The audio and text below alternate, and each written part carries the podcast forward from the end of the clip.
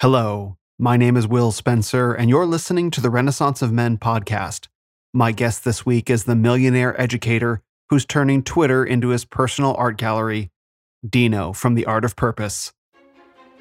This is a time of transformation.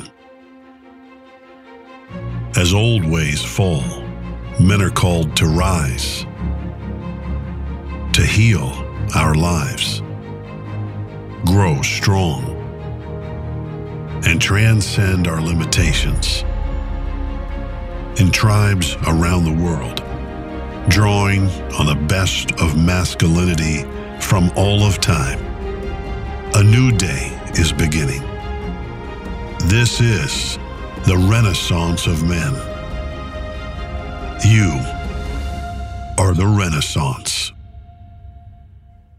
Welcome, welcome, welcome. This is AOP, and this is the moderator AMA. First of all, I want to thank each and every one of you for signing up and joining Create, Publish, Profit. I am so stoked to be here. This is our third round. This is our biggest round ever. And all I already I can tell that this is going to be a good crew. Already I can tell I'm going through I went through all of your responses. I've been checking them out. And I've even been talking to you as well on the side. Some of you guys have been sending me a few questions. And um, by the way, I'm getting to those questions like as soon as I can. Sometimes it takes me a bit to go to see them. But today's session is we're going to be talking about our journey. All right. And the point of us talking about our journey is so that you can help find yours. So, the number one question that I'm getting right now from people is I'm actually a little surprised by this. I was just talking to Eddie about this as well is people are having a hard time, especially the newer accounts, especially somebody who's starting. Right now some of the accounts are having a hard time figuring out what, what their niche. That's pretty much it. So I'm getting like AOP, I'm not sure if I should write about this or I'm not sure if this is a viable niche. So over the next few days, we are going to go into that quite a bit. That's going to be a focus for a lot of you. But we're going to start by telling our story because I think, and I know Eddie and Save Your Sons have had very different kinds of, they're two different, completely different accounts. And their journey's been completely different from each other. So our story is going to serve as an inspiration for you. Every time this, every time this cohort keeps getting bigger and bigger and bigger, and um, it's just going to keep growing and growing. So if you haven't had a chance yet, please go and watch the. Well, if you're here in attendance, hang out. But if you haven't, make sure you go watch the welcome video inside the lesson one room. Inside the welcome video, I give a little bit of a background on my account, why I got started why I joined Twitter. I want to start a question to Save Your Sons. I want to ask you just straight up why did you start your Twitter account and what was your journey like from the beginning? What's your relationship like with social media? Because in the past 15 years or so, social media has become such an enormous part of our reality. We're like the proverbial fish swimming in water we just can't see it for what it is. Posting on Facebook has replaced socializing. Videos on YouTube are watched more times than classic films. A vacation without Instagram photos is basically not a vacation, and tweets are considered headline news. Let's think about that last one for a second. A man or a woman can take out a smartphone, type one sentence, click send, and drive the global news narrative for 24 hours or more hundreds of millions or perhaps even billions of people affected by 280 characters or less. That's at the highest level. At the everyday level, it's hard not to check our notifications before bed or before breakfast, because as Ed Latimore says, engagement is the new cocaine. Whether we're part of an active group chat with friends, an online argument where someone is wrong on the internet, or even our own niche of the global conversation, when something major happens to humanity, the reality of that shows up in our lives every few seconds or so, more often if we're lucky and we go viral. I'm not the only person to make some of these observations, but this shift happens so quickly that I don't think we really understand it. It's like a tidal wave. The smartphone earthquake happened beneath the seas of our shared reality. and the social media wave swamped the land masses of our lives, knocking down big and ancient barriers in the process, most of which would have been better left standing. Now we're living in the flood. Time to learn to swim. Which brings me to my guest this week. His name is Dino, but you may know him better by his Twitter handle, The Art of Purpose, or at Creation 24 7. Dino's mostly anonymous on the platform, but here are the things we do know, though you'll learn much more soon. He's a husband, a new father, and a former public school teacher, and one day he decided he'd had enough of his low expectations for himself and his life, and he decided he wanted out. And he made it, discovering the art of his own purpose, you might say. And then, in the midst of the COVID crackdown, he discovered Twitter, which is how I found him. Most of you probably first connected with me through Instagram, but earlier this year I decided that while I had some inexplicable success on Twitter, growing to almost 2,000 followers, God only knows how, it was time for me to take the global conversation about masculinity on that platform a bit more seriously. But Twitter is nothing like Instagram or Facebook. It's not like anything in human history, in fact. It has its own culture, history, and language. It's like a foreign country in that way, and learning Twitter's rules can have a brutal learning curve for those accustomed to posting pictures of a Ryan Gosling character with a caption that says, Men do hard things. No disrespect to any of my listeners who've done that, by the way, but come on, you know who you are. Anyway, if Twitter were an actual foreign country, I would have done what I usually do, which is buy a plane ticket, land, and figure it out as I go with the help of a local. I did it with China and India. I can do it with Twitter, right? Well, while Twitter is like a foreign country, it's not actually a foreign country. In some ways, it's more like a blood sport. Remember what I said about 280 characters going viral around the world? That can be a very good thing or a very bad thing. And you don't want to be the guy who goes viral for the wrong reasons. So rather than risking my account, my reputation, my business, and my brand learning the hard way, I decided to hire a teacher. Which brings us back to Dino, you know how they say when the student is ready, the master appears? That's exactly what happened. One sale later, and I was in. And that single decision might have been the most important one I've made in my entire history with social media, which goes back to niche platforms most people have never heard of. So, like most, if not all of you, I too was once drowning in the flood of social media. But through Dino's Twitter courses, I learned of this concept called swimming. You mean I can do that? Yes, and not only that, he showed me some basic strokes. And before I stretch this metaphor too far, let's make it concrete. Just a couple months after finishing his courses, my Twitter follower count is up by 1,500 followers and growing almost hourly. And it's not even my sole focus.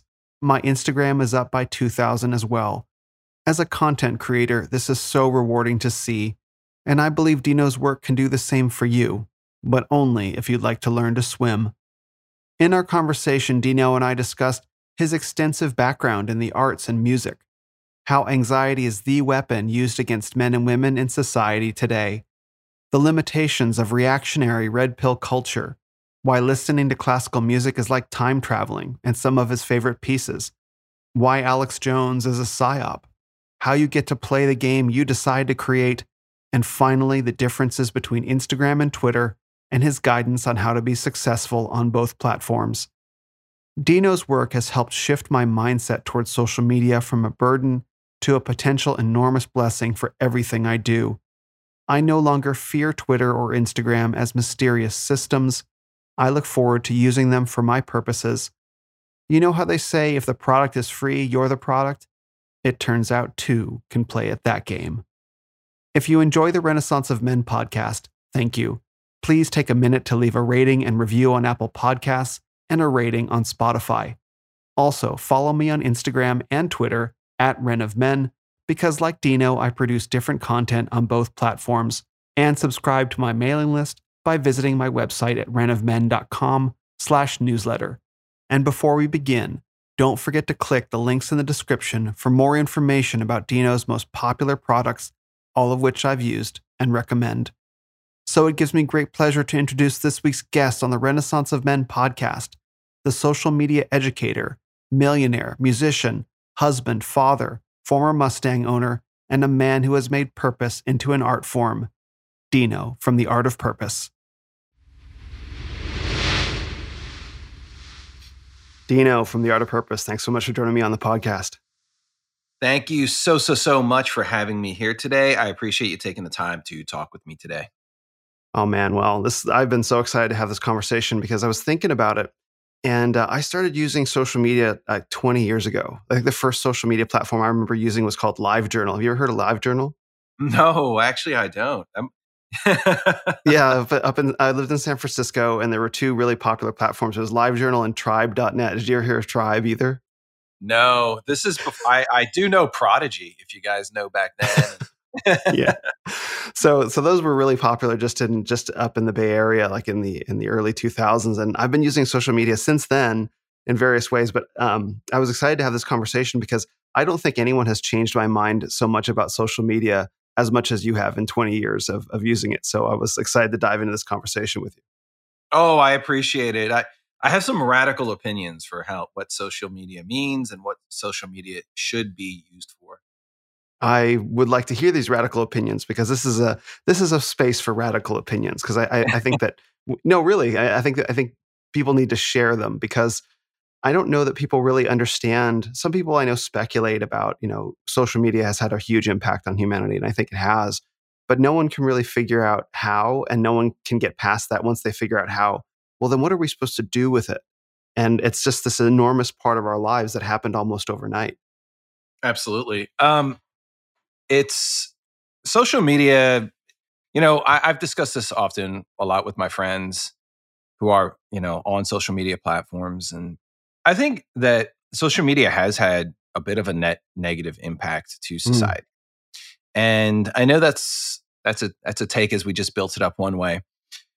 But what social media does is it basically amplifies what you want, right? It, it's it's it, it, it it's it can play into some of the worst parts of humanity, mm-hmm. and you know we have a, a, a dark side to us and social media can be easily used to smart people can easily use it to exploit people who are very impulsive.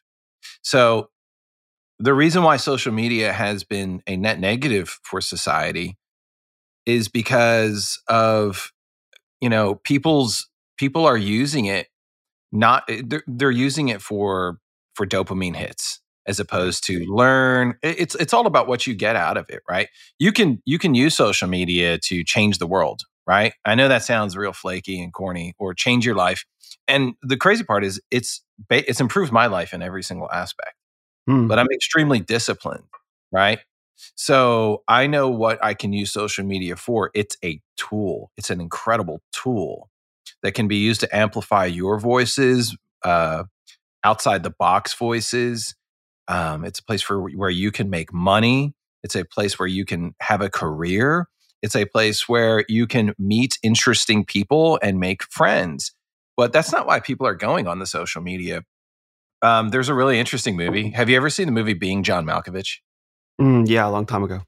Okay, so they come across like this incredible technology, right? Where they can like portal into somebody's mind, right? And that's kind of, I always thought that was one of the best analogies for what social media turned into because they didn't use it to understand humanity better or understand themselves better. They wind up using it just like sex, right? Yeah. And they went right to like their worst carnal desires. And that's kind yeah. of how social media has has had a net negative impact just like all those people were trapped inside of Malkovich's mind all those wound up being there is almost a way like most people come on the social media and wind up becoming trapped more in the matrix as opposed to escaping it. Well, so when did you? I know some of your story from having been in uh, masterclass and um, and uh, create, publish, profit. But so, like, walk me through, walk the audience through some of you how you came to these realizations because I think it's really important. Because again, we live with this stuff every day, but not a lot of people are able to kind of pop their head out of the matrix and take a look at this and be like, wait a minute, I could do something with this versus, you know, uh, versus doom scroll, let's say. Right. So, right, doom scrolling, absolutely awful. So one day I woke up and I don't know, I was extremely, uh, energetic and I was like, I'm going to decide to change my life today. Like, you know, I had been somebody who was educated through academia, master's degree, education, worked in public schools, was very successful in public schools. And at the same time, I knew I wasn't realizing my potential in life. Mm. So, yeah, right. And um, I was still, you know, it's it's like when you're in that loop of just doing the same thing every day over and over and over again. And that's kind of like what a nine to five is is like working. Yeah. I was trapped in that cycle. And I woke up one day just completely I am going to what I'm going to do whatever it takes to become wealthy. Now I know that sounds like an absurd thing to aim for, but really what I wanted to do was buy my time in life. Mm-hmm. Okay. So that was ultimately my end goal. I know I get people saying, "Oh my gosh, you only cared about the money." No, I cared about my time.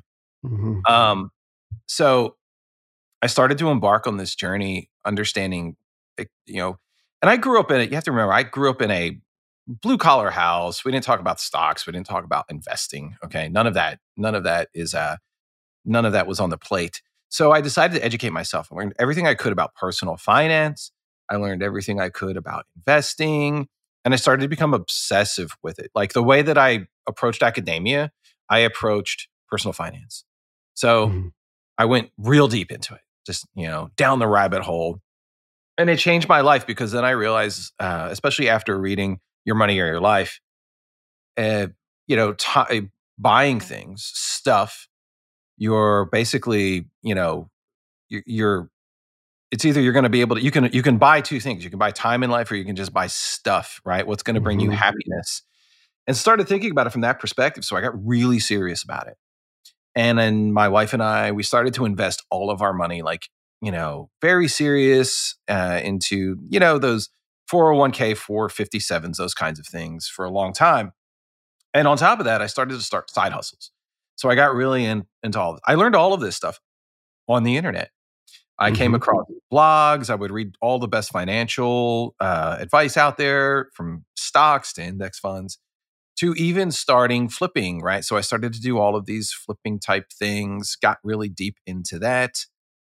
And, you know, fortunately, after like six and a half years, I was able to um, be in a position where I didn't have to work a nine to five anymore if I didn't want to. Mm-hmm. So not bad. So, right. So that's how I use the internet, right? To escape the nine to five matrix. Unfortunately, that's not how everybody's going to use it. So, for me personally, and, and from a health perspective as well, like, you know, it, one of the be- beauty about Twitter, and I know a lot of people like to knock it, but yeah. on Twitter, you're allowed to follow whoever you want to follow. right? Right. So if you hate Twitter, you hate yourself. Like, I don't yeah. get it. You hate who you follow. Your timeline is a reflection of your thoughts.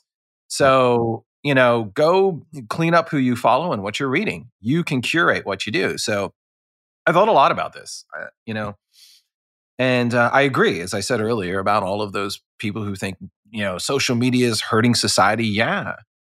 Um, because people's approach to social media is so poor they don't yeah. understand about content curation and they don't uh, you know they they just sit there and and it goes deeper than just social media. People are conditioned to believe to be good consumers, right? And this is through all stages. You know, you go to school, you follow orders. The people who follow the orders the best are the ones that are most rewarded. Creative thought isn't really something that is uh, you know, that is encouraged or going priori- or, pri- or prioritized. Yeah. yeah. I taught public school for 20 years. Okay. So I know. Oh, yeah. We're going to get to that. Yeah. Yeah. Yeah. Oh, yeah. We can talk a lot about that. Yeah. Uh, but uh, it's something that's not encouraged. It is, uh, you have to fall in line. And uh, society c- conditions you to um, want to think a certain way.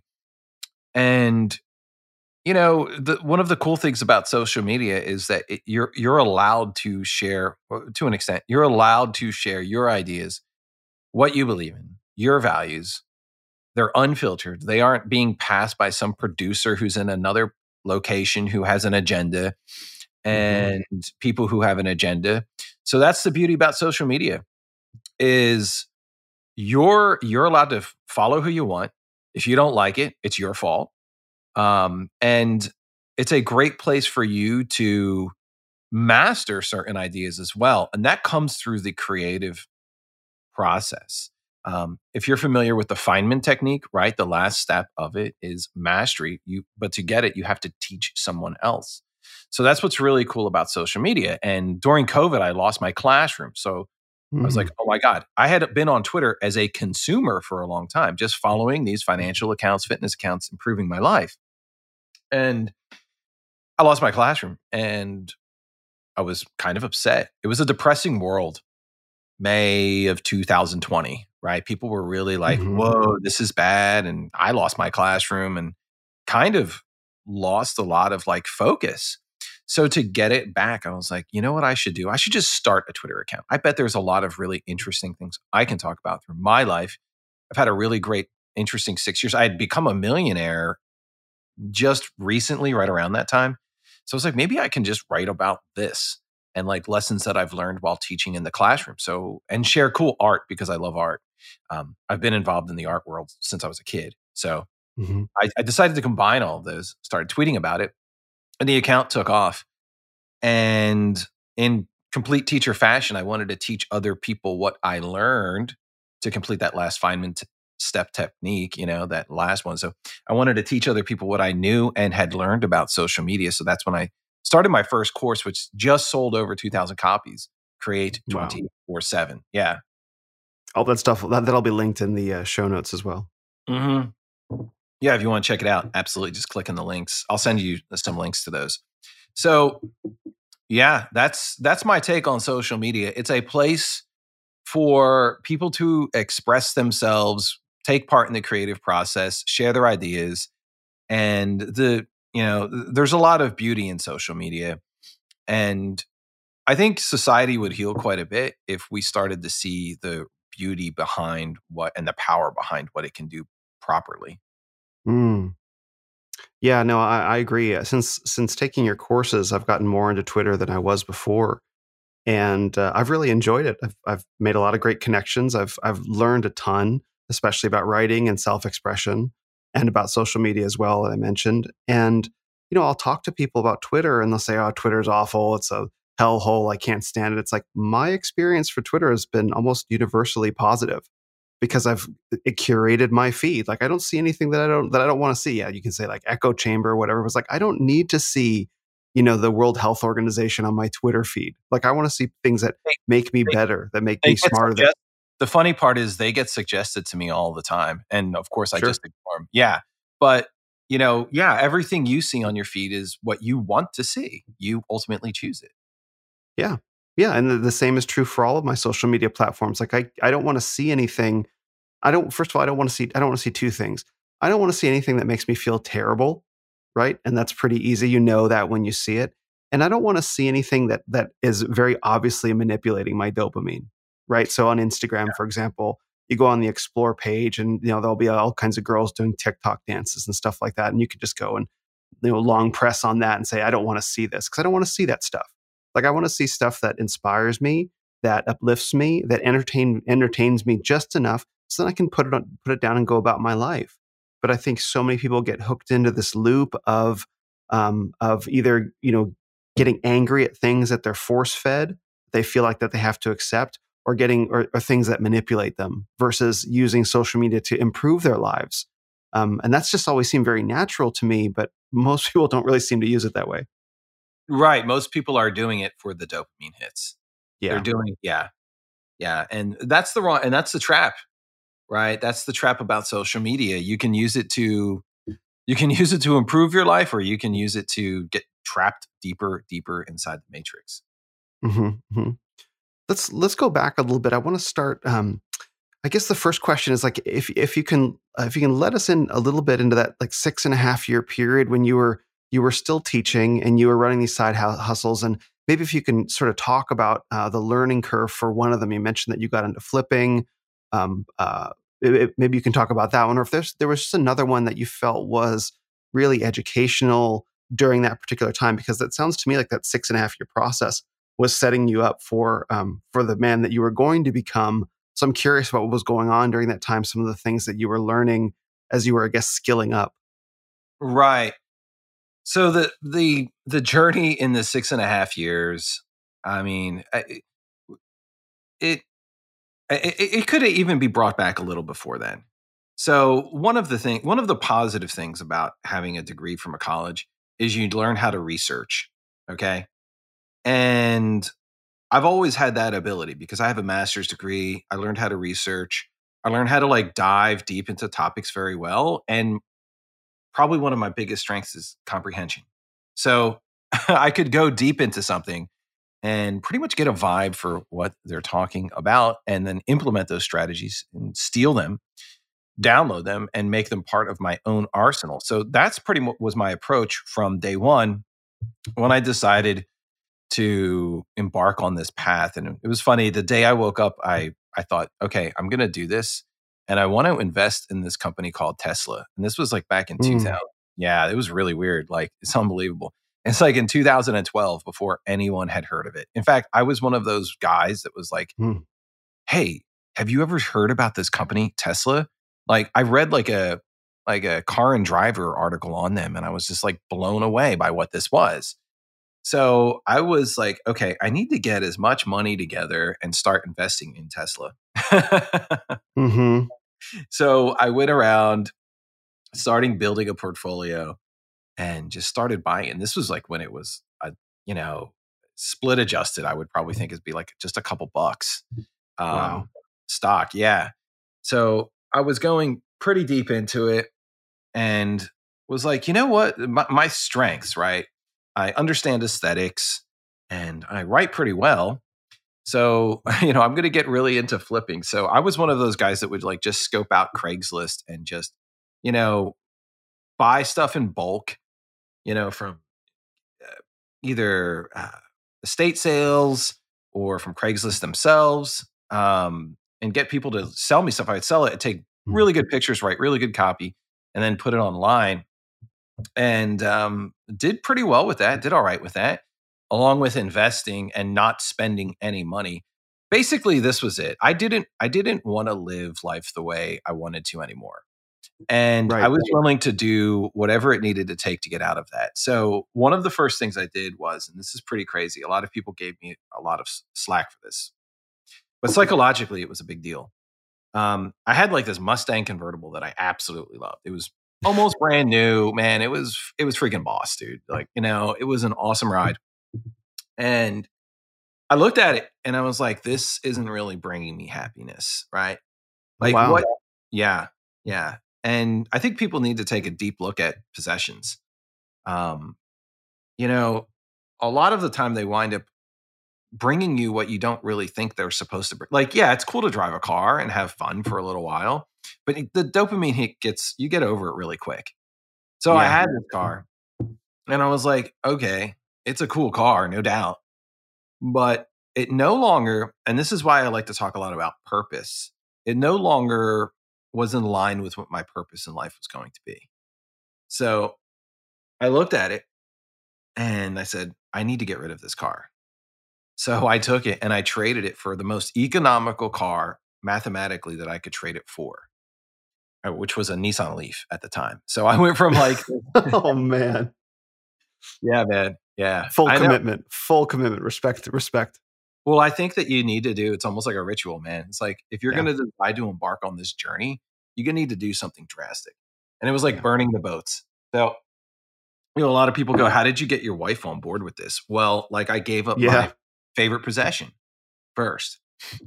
So I took the car and I traded it pretty much straight up for a new brand new leaf at the time and um you know you're like well my cost so i like had calculated everything like my cost of commuting and everything and i was one of those guys really looking at all those numbers but i cut a lot of fat out of the budget and it was it's you know a lot of people on money twitter might be listening well well you should focus on making more money yeah i did i did both okay yeah. Um, but the good thing about cut now, if you're if you're if you're in a position where you need wins, cutting is actually a good strategy.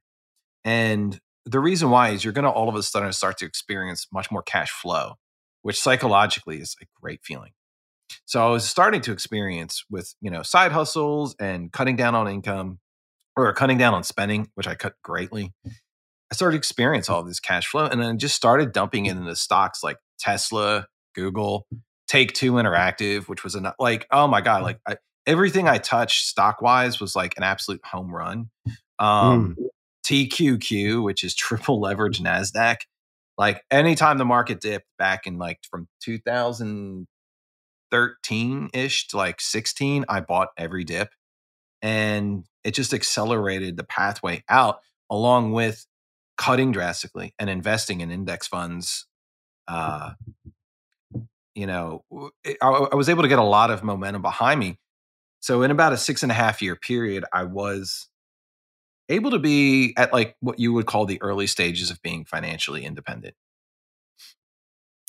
I really when I when I hear all that, the what comes to mind is you mentioned purpose. And there's something that happens in the life of a man or a woman or anybody when you set out on the way and you choose a, a direction and you start purposefully, intentionally walking in that direction. It's kind of amazing how there will be moments, yeah, there will naturally be setbacks, but it's a little bit like the road will naturally rise to meet you in some ways that you can't that you can't necessarily expect. Like you wouldn't just tell somebody right now to say like okay go in and start investing. Like what you started out your journey doing is you made a meaningful sacrifice of something that was important to you. Like you fully committed to the process and you said I'm going to do whatever it takes. And when when a man does that, when he fully commits to it, when he takes the thing that he most treasures and prizes and puts it on the altar and sacrifices it to move in the direction of his dreams, it's very amazing how there will be things that you can't plan for, that you can't anticipate, that you can't even cause, that will end up benef- benefiting you along the way. And so, so yeah, yeah, go ahead. This, okay, I want to talk about the importance. I don't tweet enough about this, but maybe I should. You know, I have, I, I have, written, I have written some threads about them. Um, you know, maybe I should talk a little bit more about this, but finding Please writing down your purpose in life and committing to your life purpose is the most important thing that you can do in life. And oh, AOP, that's a little over. No, it's not. Mm-mm. No, it's not because let's talk about society and how broken most men are. Okay. yeah. I mean, for real, like really, like, yeah, yeah. Oh, I know. Most, most men feel like they're invisible, they're rudderless, they're not getting ahead in life, and they're not nothing depression's at an all-time high for men. Mm-hmm. suicide unfortunately. All of these things yeah. are terrible aop you think that you can solve this by men writing a prayer i've i actually got flack on this one time. One time i tweeted most men are depressed because they haven't found their purpose. Um, mm-hmm. but i tweeted that for my soul. Like i know because i know what it's like to be down. But once i committed to it and people gave me a really hard time about it, yeah the answer is yes. Because what you need to do is i don't think most men have taken the time for themselves to actually think about what they're supposed to be doing in this world. I agree. They have Yeah. Like and if you're listening and you're and you're hearing us talk and you haven't defined who you are, you're you're rudderless. And most yeah. men I just take a look around and they're just like waking up, going to work, uh doing the motions, doing their thing. They feel depressed it's all about you, your, your idea of who you are and what you're supposed to do is going to define you. So you actually have to sit down, take a pencil. This this this habit changed my life. I sat down one day and I wrote down my life mission statement, which is the same as a purpose, right? Mm-hmm. So you sit down and you write a mission statement about your life, like a, a, a three to four word word sentence like i am going to live a life that is going to be pursuing creating. And um, why? My life is going to be revolve around creating waking up every day adding value into the world. I'm going to be looking to bring quality and beauty into the world. And you know and it can you can have specifics in there. It could be something shallow like hey i want to buy an, a corvette or something like that with cash. It could be something mm-hmm. like that or eh, but whatever it is you have to like sit down write it down. And what you're going to do is that's going to bring a lot of it's going to bring a lot of order to the chaos of the world right you're going to have a lot more intention about what you do when you're able to see this so look at the world from that prism once you write it down. So I I made a commitment that I was going to become financially independent and I was going to you know my life mission at that time when I started was to lead a life pursuing financial independence, be the best husband that I could and um, starting side hustles and investing and getting away from consuming thoughtlessly right? That i think hmm. was you know, it was around my life statement at that time. Not bad. So yeah not bad. Um, so what would happen is people would call me up and be like hey it's saturday night. You want to go out drinking until two in the morning? Then i would look at my life statement my life mission and be like wait a second that doesn't align with my values right now Okay. So right. you're going to begin to start. So you, the power of writing it down is so that it's going through, you know, when you go out throughout your day and people try to get you to do something or see things from a different perspective, you can say, Hey, but that doesn't align with who I, with who I am. And you're also going to start to generate this kind of excitement about who you are in life. This is kind of cool. So every day you get closer to fulfilling your purpose you're going to wake up and your heart's going to be on fire. It's going to be like, whoa, I am so excited because I'm making so much progress towards my goal. I'm becoming a new person. And it's going to excite you about, is it, there's going to be something so fulfilling. There's going to be, I think there's, I, I don't know, I don't know if there's a word for any of this stuff, but there's, I feel like there's almost like two kind of dopamine hits that exist. One is that dopamine hit you know that people get when they get likes or retweets or you know those shallow kinds of dopamine hits that society loves to give you right? Mm-hmm. and then there's like those like spiritual dopamine hits. Right? The, t- that, the title of this podcast is going to be spiritual dopamine. Oh man we should that that would be a killer spiritual dopamine right? Love it i love it. There's all there's a whole kind of another dopamine hit that's out kind of like that dopamine hit that you get when you lift weights in the gym yeah. right is that like the same kind of you just feel good but you need to listen to your body because it's telling you to do it more, right? Mm-hmm. And so uh, once you start paying attention more to those dopamine hits, you're going to start to gain more momentum. You're going to become more excited and you're going to start pursuing your life mission at all costs. Yeah. And after six and a half years, that's where I found myself. I was able to embark on another journey, on another mission, pursuing around creative purposes because I was able to reach that financial independence stage. Hmm. The most uh, i want to add some nuance to that because that's what's also true about because i can hear a lot of men being like well what do i even what do i even do? Which way do i go? I have all these interests. And and i think one of the powers of making a life mission statement or a purpose statement is that you just decide it's yes. not that you, you like you can put in can a ton change, of research you can change it too. you can change your life purpose too by the way if you sit down one day you write it it's better to have something written down and then if like a month later you're like, oh man, I need to, or I learned this and I need to pursue, you can absolutely change it. There's nothing wrong with that. Yes. Yes. But the, that initial, that initial effort to make a decision, right? So you're, so you're a man and you're, this is, this is what, what I did. This is the exercise I did for myself because um, I was living overseas in New Zealand in 2019 and I moved back to the United States after a bad breakup in early 2020. So I moved into my apartment uh, the day the lockdowns hit. That was the day I moved into my apartment. And so here I am. I grew up in Phoenix, but I, I didn't really know anybody here besides a few family members. I'm alone in this empty apartment, right on my own.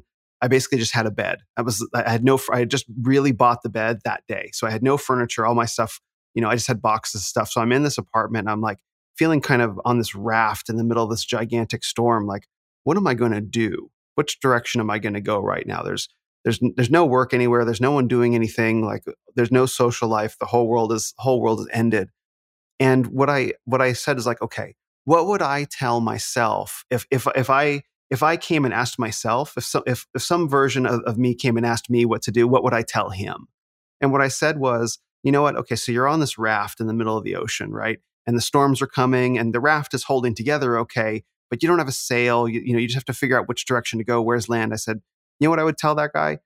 Just pick a direction and start paddling because the power is just to make the choice and head in that direction. And yeah, you might change change course on the way. You might even turn all the way around uh, 180 degrees. But the point is to pick a direction and start heading that way rather than waiting for a direction to just present itself to you because you could be waiting forever. And so the power in a man defining his life purpose is not just in the purpose, but defining it. Just make a choice and start moving with all of your effort in that direction and be prepared to course correct along the way. But so many guys get trapped in like analysis paralysis. They look at all the different variables and they try and silver bullet the whole problem. It's like, no, don't silver bullet it. Just start. And that sounds like it's it's what sounds like that's what you did. Like, I'm just going to do this thing. Absolutely. And I want to point out one of the main reasons why you need to have one is because even if it's just in a proto stage, even if it's just a draft, yeah. men without any kind of semblance of purpose are the type of men's that are manipulated and mm-hmm. are if you have no basis for who you are, people are going to define you for you. Yes, your friends, your yeah. social media, your government, you know, your job, it's all going to they they will not hesitate. Your wife, they will not yeah. hesitate to answer all the questions for you about who you your family. That's how it works. They they follow the pathway that society gives them. Right?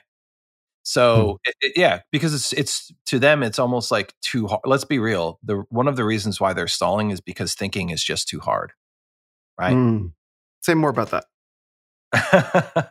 well, they're following the path that's already defined by society. They oh, have, see. you see what I mean? It like ties together to the two. They're, they're, you know, most people aren't thinking about it because it's just too hard to think about it. They wake up and they're just on the rinse and repeat, same thing, same again, because they're just doing what society has told them what they're supposed to do. All right? mm-hmm. So they're they're sitting there. If somebody's making up an excuse to not come up with their purpose, is they're just not wanting to sit down and think about why they're on planet Earth. Here, if you're having a hard time thinking about it, all you need to ask yourself is who do you want to become? That's all mm-hmm. you need to ask yourself. Right. And start to de- uh, just it's just a simple question. Start defining your life from the basis of who do you want to be? It's almost like reverse engineering your life. Mm-hmm. Right. It works. So, yeah. yeah, it's it's in a way, it's what you're doing is you're thinking about the end result right? So you're just thinking about who do you want, right? And it's okay to write any of that stuff down. And um, if not, you're going so so what will happen is over time you'll start making you'll start inputting the right actions to get you to that end result. Right? So I woke up one day and was like, I'm going to become financially independent. That was me reverse engineering my life in a way by mm-hmm. finding my purpose. And then so then from there, all of my actions started to fall in line with that one idea. I was no longer going, I was no longer driving a, you know, a loaded Mustang. I was no longer going out on Friday nights for happy hour. I was no longer doing all the watching TV instead of doing a side hustle. I was no longer playing video games all day long. I was working on making myself and my family financially independent because that was what I had defined for myself. So then my actions started to fall down through. That's why it's so important because if you don't define who you are, your actions will be defined by society itself. You won't mm-hmm. be in control. Yeah, if you ask if you ask society to tell you who am I, society will give you a thousand different answers for what it wants you to be, what it demands for you to be. It's like, okay, I'll just accept that, right? Um, and it's interesting to hear you say that you know playing video games and doing all the stuff because obviously I've gotten to know you in this version of you to so to try to hyper motivated, very focused, very disciplined, uh, very giving of the things that you've learned that you know really bears fruit for a lot of people, including me. I have trouble imagining that other version of you with the with the loaded up Mustang and and and wasting all of your spare time. Like I can't actually imagine that version of of you. Like it, it doesn't. I know that like, we don't know each other that well, but like I can't put those pieces together somehow. So that's a real that's a real sign of a, of a shift. You know, between I can't imagine that who you who, I can't imagine that that guy, I guess. Right. Yeah, it's like another person, isn't it? Yeah. yeah.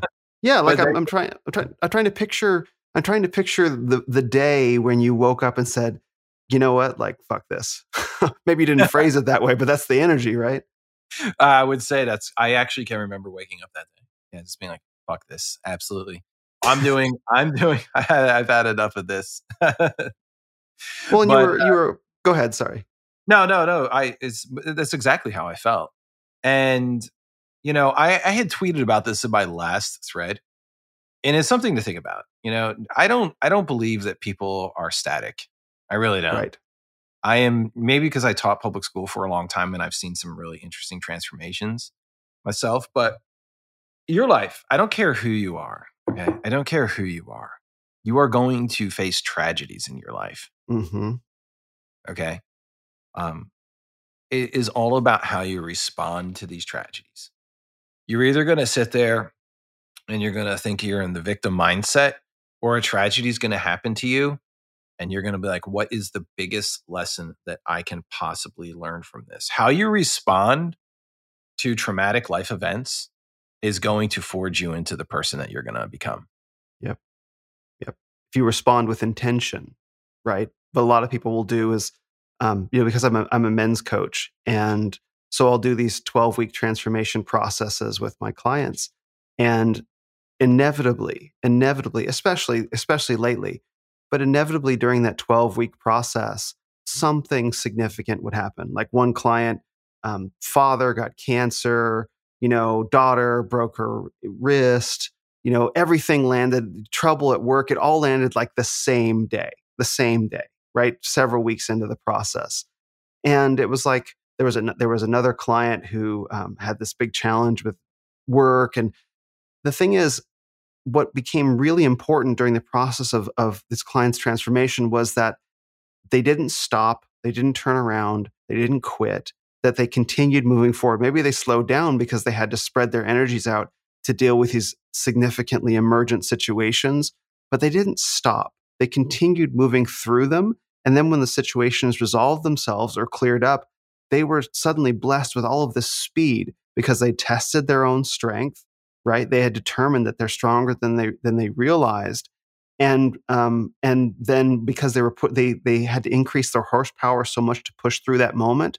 As soon as the moment cleared up, rocket speed straight ahead. So they dif- they discover their own capability in the process. And I observe that so many people, when they get confronted with tragedy, even in the deep past, they allow it to slow them down right? They never make a meaning out of it. They never struggle through it. They never they never create anything from it. And it bogs them down their entire lives because as a culture we do not know how to handle trauma right? And and there is real stuff out there but we don't know what to do with it. I'm i'm in 100% agree, agreement with you. Um people are engineered these days to be Yeah. victims of trauma Yeah. absolutely And- yeah like oh you know like the world went underwent a mass traumatic event on Yes. purpose a couple years ago right and how you handled that right that was one of the best years of my life Yep. which is so bizarre Right. right that was one of the best years of my life and i was hit with awful thing after awful thing that year Yep. and you know it's it's all about how you can re- recover and bounce back it's going to make you a stronger person. Mhm. that's the beauty is there, is there something beautiful into that isn't there? Very much. And all these things all these things sound like platitudes right? And because because they can be expressed in this really you know quick pithy kind of way but there's reality here. Like yeah you can express a lot of really uh, really important aspects about life in a tweet and and people do and there's nothing wrong with that what it, what it actually does is it prevents people from hearing the the deeper message which is you really can wake up one morning and decide i'm going to change my life and you can do it.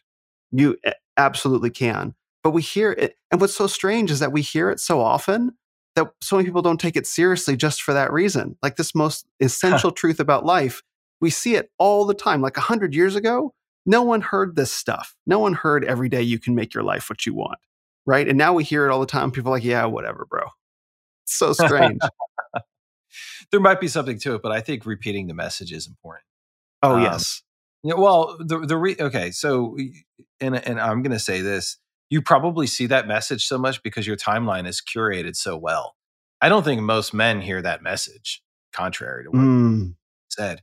I think most men turn on the the TV, they see the news, they you know they see what's going on in their reality, and you know they're just basically you know most okay, so most men they're just most men that are out there they just pay attention to what the trends are fads are they're not thinking deep about what's going on and they're not really curating what they consume. They watch like the the newest movie on the Netflix Ugh. or play that. I, I, don't even.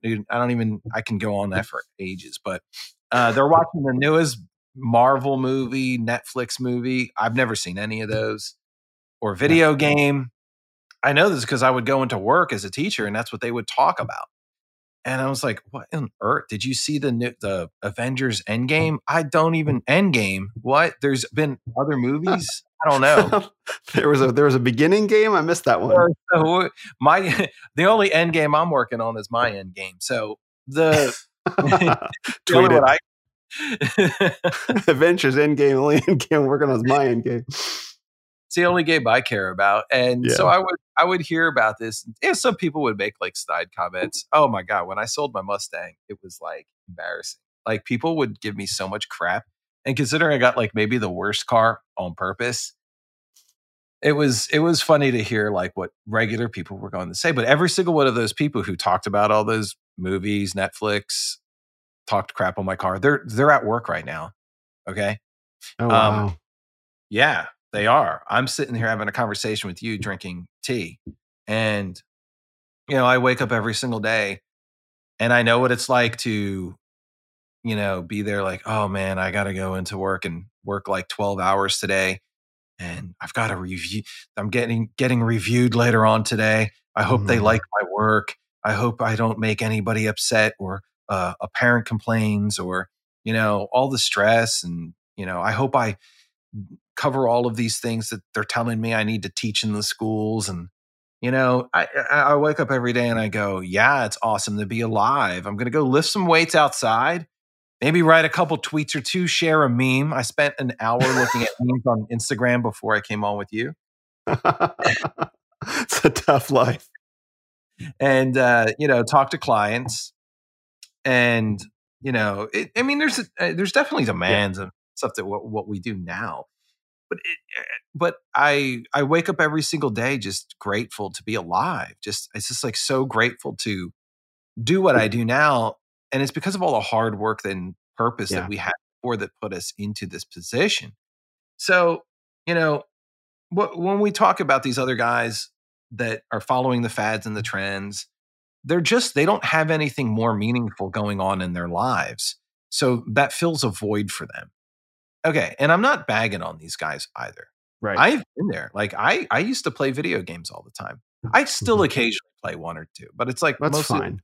Yeah, it's like it's not something that is like I'm not sitting around all day and doing it. Like I have hopped on before, uh, even recently, but it's not something that is waking me up in the morning and saying, "Oh, I gotta play this game today," or like I want to come home and you know you talk to regular people and sometimes all they can do is talk about their favorite movies well, what are you mm-hmm. doing in life? Right? Like, what are you doing in life?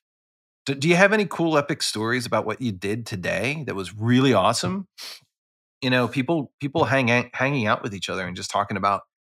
And I and I get it. Like, it's okay to talk about movies. I'm not saying it's not, but if that's all you do, is that all you do is play video games, all you do is do movies, you're you're you're stifling yourself from a creative out from from from reaching your full potential right?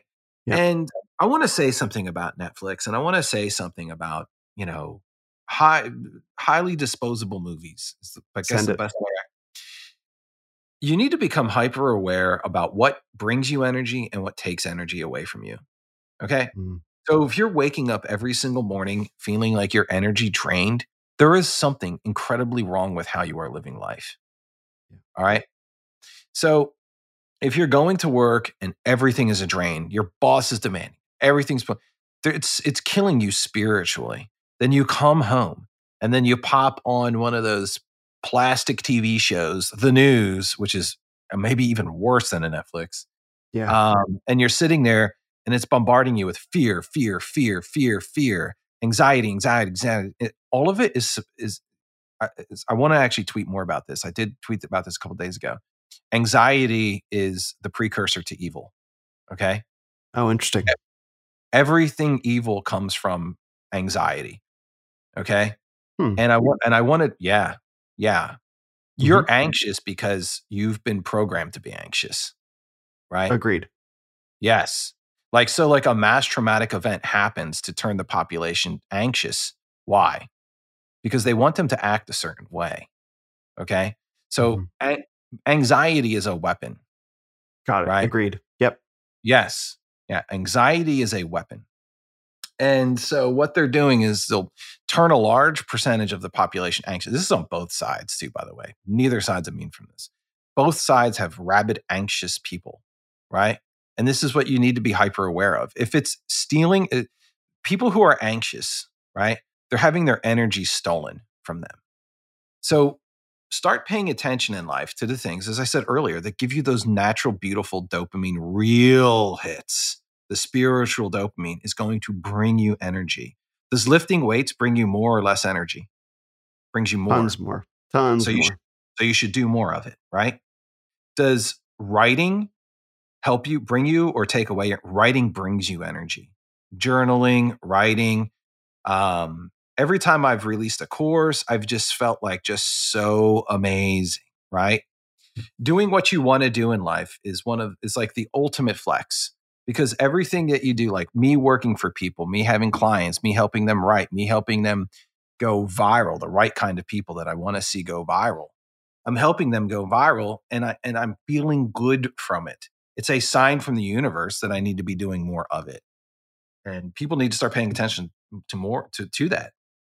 I love that. Anxiety is a weapon. Because it's really true because this this mass traumatic event happened in No, no, no, 2020 no. Anxiety is the weapon. is the It's- weapon. It's not a weapon, it's the weapon. The weapon. Okay, it's the- it's the weapon. It's the weapon used against society. When you place people into an anxious state, they're looking for some way to res- to resolve to relieve their anxiety and most people will choose the first available option that's given to them. Like, "Oh, Yeah. there's this and that- terrible disease. Here, take this. Here, lock up, and your anxiety will go away. Okay, make my anxiety go away. Yes. Yeah. And that and and they're they're playing more for your react like they already know what your reaction's going to be from it. Yes. Like they've reversed engineered it from that perspective. It's like, so how do I make people lock themselves up in their house? Ah, I got it. Okay. So Yeah, yeah. Yeah. So be hyper aware of things that make you anxious, right? That's a way to deprogram. That's if I had to give you like a deprogramming tip, is pay attention to what brings you energy and pay attention to things that make you anxious.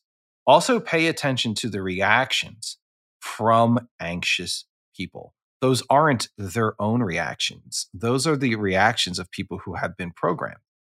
Hmm This is, and this gets back to um, to lifting weights as well, or any kind of you know physical exertion, whether it be combat sports or you know just doing some work outside in the yard or whatever.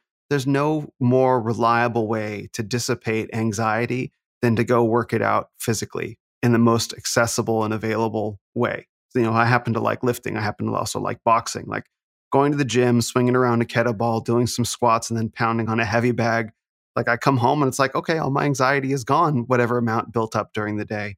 And that's why it's so important for men, um, especially because men being anxious is like 10x the the amplification factor of anxiety in society. Like you can Yeah. you can expect you can expect like women have this diffuse awareness. Alison Armstrong, one of my favorite authors, talks about this. Men are single focus; they focus on one thing at a time, which makes sense. And then women have diff- diffuse awareness of their environment. So, because women have diffuse awareness of their environment, they're naturally going to be more predisposed to anxiety because they're monitoring more things at once. Men who are single focus, you know, are able to screen, screen out everything around them to focus on one task.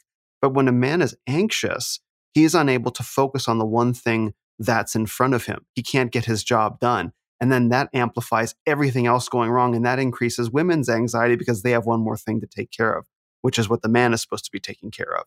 And so men's anxiety amplifies all the destruction in society. And so that's why men need to go find ways to discharge their anxiety every single day, every single day, because our society will not hesitate to give you reasons to be anxious. And the more, and this gets back to the social media conversation, I think that there are so, like social media, if you don't curate it expertly, will give you a billion reasons to be anxious before Oh, 9 a.m. Soci- uh, most of social media, the news, all of it is designed to make you anxious. It's Yeah. all it's all designed to put you into that state of mind. It's Yeah. so that because what they care more about is your reaction to it. Yeah. So become hyper aware. Ask yourself, how do you feel after you consume something?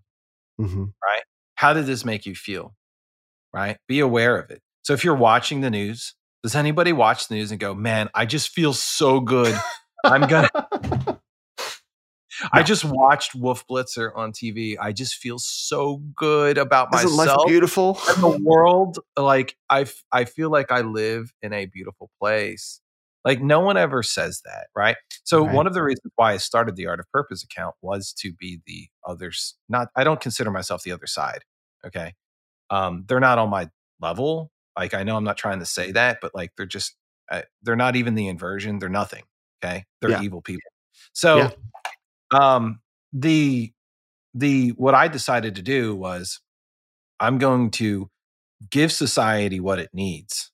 Okay. And they need to see more beautiful paintings. They need to see more beautiful ideas and they need to tap into their own spiritual creativity and, um, you know, reject that kind of consumer mentality and to, and, and to be focused more hyper on creativity and bringing value into the world. Because whenever you create real value into the world, you're going to get those spiritual dopamine hits. hmm Let's talk about your background in the arts. You'd mentioned that. I know that you're also a musician. I think I heard you say that once on on a live stream. So let's let's talk because I want to talk about your background in schools, but we'll get to the whole homeschooling education Yeah. system thing later. Let's talk about your background in the arts because that's always that's the thing that I one of the things that I think is most distinctive about your whole whole profile is that you do focus on really fine visual art, including Brad Pitt, Brad Yeah. Pitt's face on a on I think that must be Napoleon probably, but let's talk about let's talk about your background in the arts as well because I don't I don't know that I've heard you discuss it so much. Right. I usually I usually don't like talking about it too much, but you know, I've been involved in the arts since I was around five years old. Oh wow. Um, I started my musical career as an opera singer a long, long really? like multiple lives ago. Yeah, I'm actually on like recordings with Pavarotti. I've performed with Pavarotti. Um, I've been around the world performing in some of the biggest venues on the planet. Um, oh wow. so yeah, that's how I spent my childhood uh, in the arts world, performing operas, singing. Um, spent so much of my time doing that when I was a kid. but It's it got me. Yeah, it was cool because I got to understand the stage, right? And yeah, yeah, it's very comfortable being on the stage. Mm-hmm. It shows. So, right. So, because I had been doing it my whole life, it was something, you know, I performed the national anthem at baseball games and, you know, hockey games. How old were you? When I was doing those particular things, I think I was like 10. What? So, yeah. Yeah. All right. So, yeah. So I started there and performed a lot when I was a child and became really comfortable with being creative. So I started playing an inch, uh, started playing instruments when I was I play all the brass instruments. And I started playing instruments. There are a few of those.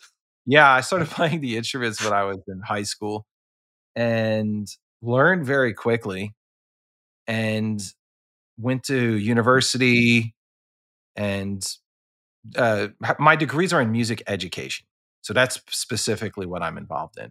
Got it. That's what you did. That's what you did in schools. Right. I was a, I was a band director. So Got it. right, and uh, I taught in Texas, which is like one of the most hyper competitive band places in the world. Uh, if you guys know like anything about Texas, it's like super competitive about like sports, football, band, like all of those things. And I started teaching there, and I, I loved it because I'm I'm a I'm a very competitive person as well. Hmm. I don't know if that's a weakness or a strength, but I'm an extremely competitive person. It can be both. Yeah, it is. Uh, so that's my musical background. I, it's just something I've been involved in my whole life. I'm a gigantic art fan as well. Like I know way too much about classical music and Mm. classical composers. I write my tweets while listening to classical music. Helps me bring an air of superiority. It's my mind. Well, how could it not? Right? Whether whether not? whether it's e- well whether it's whether it's like ego validating or anything like that, there is something to surrounding yourself with beauty during your creative process, whatever that means to you. Right? Like I think so many people who are writers, so many men and women who are writers have their own writing room. And you fill that room with things that inspire you. You know, like you don't put up pictures of like People magazine and stuff like that. You fill it with yeah. whether it's whether there's like one painting on the wall or books everywhere. Like you allow yourself to be surrounded by beauty to bring the beauty out from within you. So if you put on classical music, your favorite pieces when you write tweets, like that will communicate. That'll come through. I'm in total agreement. So I'll put on classical music while I'm while I'm writing as well. Not long form. I, I like to be alone in thoughts for that. But when I'm writing a tweet, you can definitely put classical music on. So that's that's my whole musical background. And I, I think that it's helped me out on Twitter quite a bit because I'm very comfortable sharing my thoughts and ideas with the world. It's not something that I'm afraid of, uh, which I think holds a lot of fear, mm. which is a result from anxiety.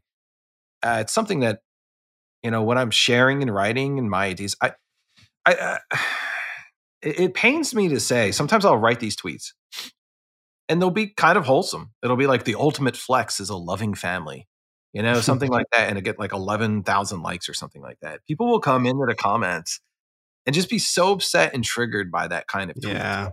And I'm not. I never get upset by any. Nobody. Nobody. Nobody says anything that makes me upset when they tweet at me on Twitter or say they disagree with me. Um, maybe because I've been on the stage my whole life that it's just like, well, I'm on stage on Twitter and it's kind of fun. I'm tweeting my ideas. If you don't like it, and you know, you can read something else. But I think it's funny how everybody has been conditioned to share and like say, you know, everybody's been conditioned to f- feel like they need to correct other people or you know oh you don't have this opinion that's just like mine um i need to go out of my way to actually you or go out of my way to tell you why you're a bad person or wrong. It's I find it fascinating. One of the aspects of social media. You know, when I was growing up, I'm an old I, call myself a boomer. I'm in my early 40s, but I grew up in a very urban area. And mm-hmm. I, you know, when I was growing up, people would end their day by walking the streets on street corners and having conversations with each other. Like that was the early Amazing. stage of Twitter. Yeah. Amazing. Yeah, can you believe this? Like I lived in another alternate world that existed. So with communities, like, no way. Like people would, can you believe this? This is going to. So I grew up in Philadelphia. Okay. like the city, not a suburb, and people would sit on their steps and have walk around the street like oh walk or you know and they would have conversations with people. They'd go to the little neighborhood store and they'd pick up their little groceries and they'd have conversations with the shopkeeper. Like it's like stuff you would see in Skyrim, right? Like, you know, when people play those games, it's like they're walking the town and like, oh wow, this exists in a video. Now that was like life. And I grew up yeah, exactly. and, and it was a really beautiful world because people could f- people would talk, people would get their, hey, I have this, you know, did you see the baseball game yesterday, buddy? Oh yeah, you want to go together? We'll take the subway over you know, or, you know, people were in, more innocent. Okay. Yeah. And to me, and I try to, uh, I try to bring that out in my tweets. I think it's okay. And I think like people, and there's so much of like red pill alpha culture. And uh, I, I dislike them for many different reasons why regular people dislike them. I have different, way different reasons. But the, but a lot of the reasons why Go I dislike, for it. Okay, so the reason why I dislike them is because they're just a reaction to the blue pill instead of actually their own thing. Eh, uh, so, and, and what I and I, I don't live like I don't live life as a reaction. Okay, so yeah, it's like anxiety from the blue pill caused them to be red pill. So when I was growing up, people would just have these conversations out on the street. They would know each other better. People knew their neighbors more, right?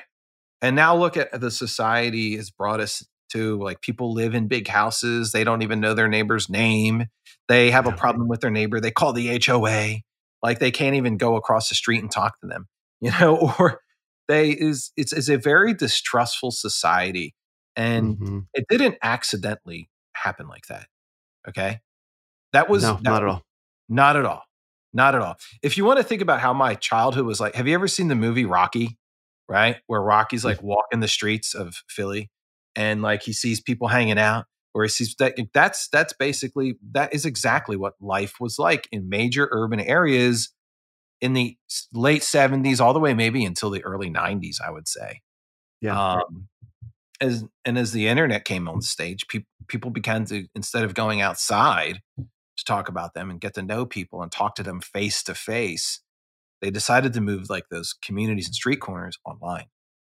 mm-hmm. Mm-hmm. yeah they, they moved them well first they demolished them right first they moved everyone into their houses and then they moved everything online to to surveil it you know you mentioned earlier, I was just thinking about this. Yeah. Anxiety is the weapon. And there's a documentary series, and I'll, I'll put a link to it in the show notes called Century of the Self. And oh yeah, well, oh, my man, can I tell you that's my favorite documentary? That's is it really? yeah, when I was coming up with like a genesis for what I should write about, it was actually the Century of the Self, which I've watched multiple times as a as like you know that's why want to that's why my handle is creation twenty four seven, right? Is because oh, okay. Yeah, yeah. So it's because of that documentary. That's interesting. You mentioned that.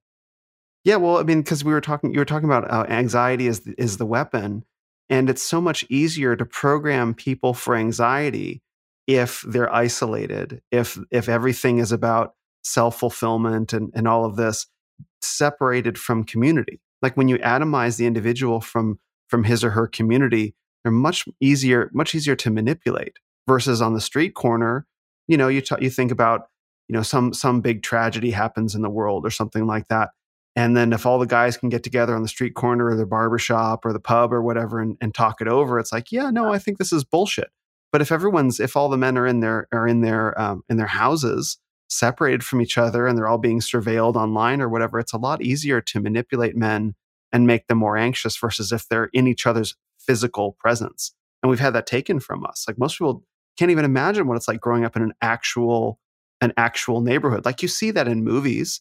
Like you said, you see it in Rocky, or you can go further back and you see it in like The Godfather. And oh yeah, it's just used the way of life. Like men and women used to just be social in public together, and now we're just in our houses and we close the garage door and and we're we're isolated from each other and from the world. And then we can be programmed and manipulated just that well. Absolutely. Yeah. I'm in complete agreement. I'm in 100% agreement with you, man. And it's all by design. That's exactly what what it is. It's all by design. Yeah. It's for sure. Well, actually I wanted I wanted to talk about your time because this is actually making a lot of sense because I was trying to figure out I was trying to figure out like a guy as as articulate and as perceptive and thoughtful as you. I was trying to picture you being a, a school teacher and i just couldn't i couldn't picture you teaching like maybe i could picture you teaching math or english or something like that but it makes a lot of sense that you were that you were a band instructor because that's the sort of that's the sort of environment where you get the chance to actually mentor boys and girls towards the development of a skill rather than just the communication of like of bare of bare information like non, we're not going to go ahead that makes sense because the difference between like being a football coach or a band director is that you see the same kids year and year out. Okay. Oh, you're not that that is that is so I know what you're talking about. It's not like you go to a math class, you have this teacher in 10th grade and then uh, you know when you're a junior or a senior you have this other teacher right it's that you're going to have the same person year in and year out not to mention those the difference between and i actually think extracurricular activities are the the only good thing that public schools have really mm. mm-hmm are, like band, sports, football, you know, whatever you want to, whatever your extracurriculars are, they're the reasons why the kids are coming to school because they're learning the real values about what the world brings to them, right? You're not going to learn it inside learning about the, the, the structure of a cell. I mean, I think that stuff is fine, but that doesn't wake kids up in the morning.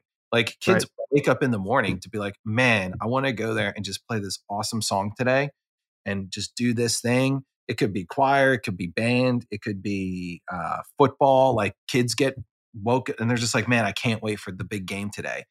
So that's that's people's that tells you a lot about what people are motivated by.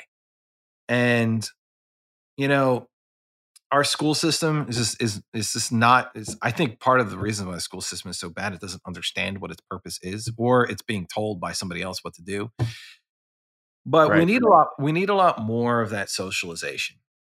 Society needs a lot more of that. It's going to relieve the, a lot of the anxiety that's out there. when you you said your classroom was taken from you, you were still teaching when COVID happened, right? Did, did I hear that correctly? Yeah, well, you have to understand something, right? I taught band, and let's say COVID hit what, like around when did it hit my side? Was it March, March. of 2020. So Yeah. around then, and that was right when my son was born as well. It was a lot going on at that time. my, Yeah. fir- my son was born. Uh, COVID hit a month later, and I was like, "What is going on?" So I was, we were home with our son, and we never went back to school. It was so Mm. bizarre. Now I get, uh, I'm not gonna lie. Deep inside, I was like, "Oh, this is all right." Like I'm, like Yeah. Yeah. But every time I turn, because everybody was watching the news at that point, right? They was like, "Well, what's going on?" And and you know, at first you're like, "Okay, this makes sense." Like, there's this really bad. I mean, let's be real. You, you, the first time you're presented with this information, you're like, "Oh, this sounds really serious," you know. Um, and then it's like, okay, and around April or May, we were told we're never going back, or we're not going back. Not never. We're not going back for the rest of the year. And it kind of hit me. I was like, wow, this is really bizarre. Like, what if we don't go back the next year? Are we just going to stay shut down? This is, you- you're starting to really think about these things. Mhm. And you turn on the news, and it's just the news at that time period was far even more it's hard to believe it is it was even more negative than it was now because it was weaponized right it was being weaponized to you know tell people what to believe not report which i guess is, you can say it does that now too but it was it was Right. it was persuading with the most you know they were showing footage that has been shown to be fake at the time or other stuff Mhm. out there. And you know it, it can be it can get you down right? Someone's like what am i going to do? So i hit like a really interesting all at the same time i became uh, a millionaire my son was born and covid took away my classroom all at the same time Wow. and I hit like a financial net worth of like seven figures, and I felt nothing. Like it was like the most bizarre feeling because that was my purpose, right? Yeah. I was. It was like I had this all in my mind. I was like, balloons are gonna they're gonna shoot fireworks off. Balloons. are gonna hit- I'm gonna see a seven figure in my net worth tracker, and like it's gonna be the greatest. And I sat there and I was like, I want more. Like what what in what is what what so I I rewrote my life purpose that day. And then the next day I started my Twitter account. Oh wow. What did you realize? What did you? Okay, that's okay. That's really cool for a lot of different reasons. Like, what an incredible, what an incredible kind of shift. And then, what did you rewrite your life purpose to? That I was going to start pursuing the creative process. It was a lot defined by uh, Century of Self, where you know trillions and if you don't know what that is and you're listening, you know, it's it's a documentary about how behavior psychologists were taken out of places like John Hopkins and you know institutions, and they were turned into the adver- Madison Avenue advertising agencies, Yeah. uh, like Bernays and Watson, all of those brilliant guys. And it talks about how you've been conditioned to, uh, you know, trillions and trillions of brilliant people are all conditioning you through advertising and manipulation from news and on TV to make you think a certain way. So I had been looking at that in COVID and was realizing like the gravity of this situation. Yeah. Taking a look at this and being like, there needs to be a cultural shift. And if I don't decide to do something about it, nobody will. So that's when I started my Twitter account. So it was actually with the intention of making this larger impact and sort of pushing back against this weaponized world that you saw. Yes, absolutely. I didn't do this to make money. It was kind of like a religious reason. Whoa. Okay. Not Say of- more about not that. kind of- Not kind of a really, it was a religious reason. please please say more about that because that's similar reasons why i'm doing what i'm doing this it seems like 2020 was a big shift year for a lot of men that i know currently that there were religious reasons behind them doing what they're doing maybe they maybe it's only in hindsight looking back that they are able to No, articulate not. they were hi- religious It, it was not hindsight. This was something I was like, I need to do this. Like, if I Oh, don't wow. do this, I am going to be, I, I am not doing what I'm supposed to be doing in this world. And if if I didn't sit down and do this, it was like, you know, I mean, I'm not going to go into like the different ways, or or I don't want to go like into what happened. But I'm just going to tell you, like, God basically told me, like, you have to live life this way. Wow. And that was it. I know that sounds nuts. I know that some No, it doesn't sound nuts at all. Oh, that's crazy. But like, I mean, I'm serious. Like, I was told like this is what you need to do, and uh, I was like, okay, that's it. I'm gonna do it.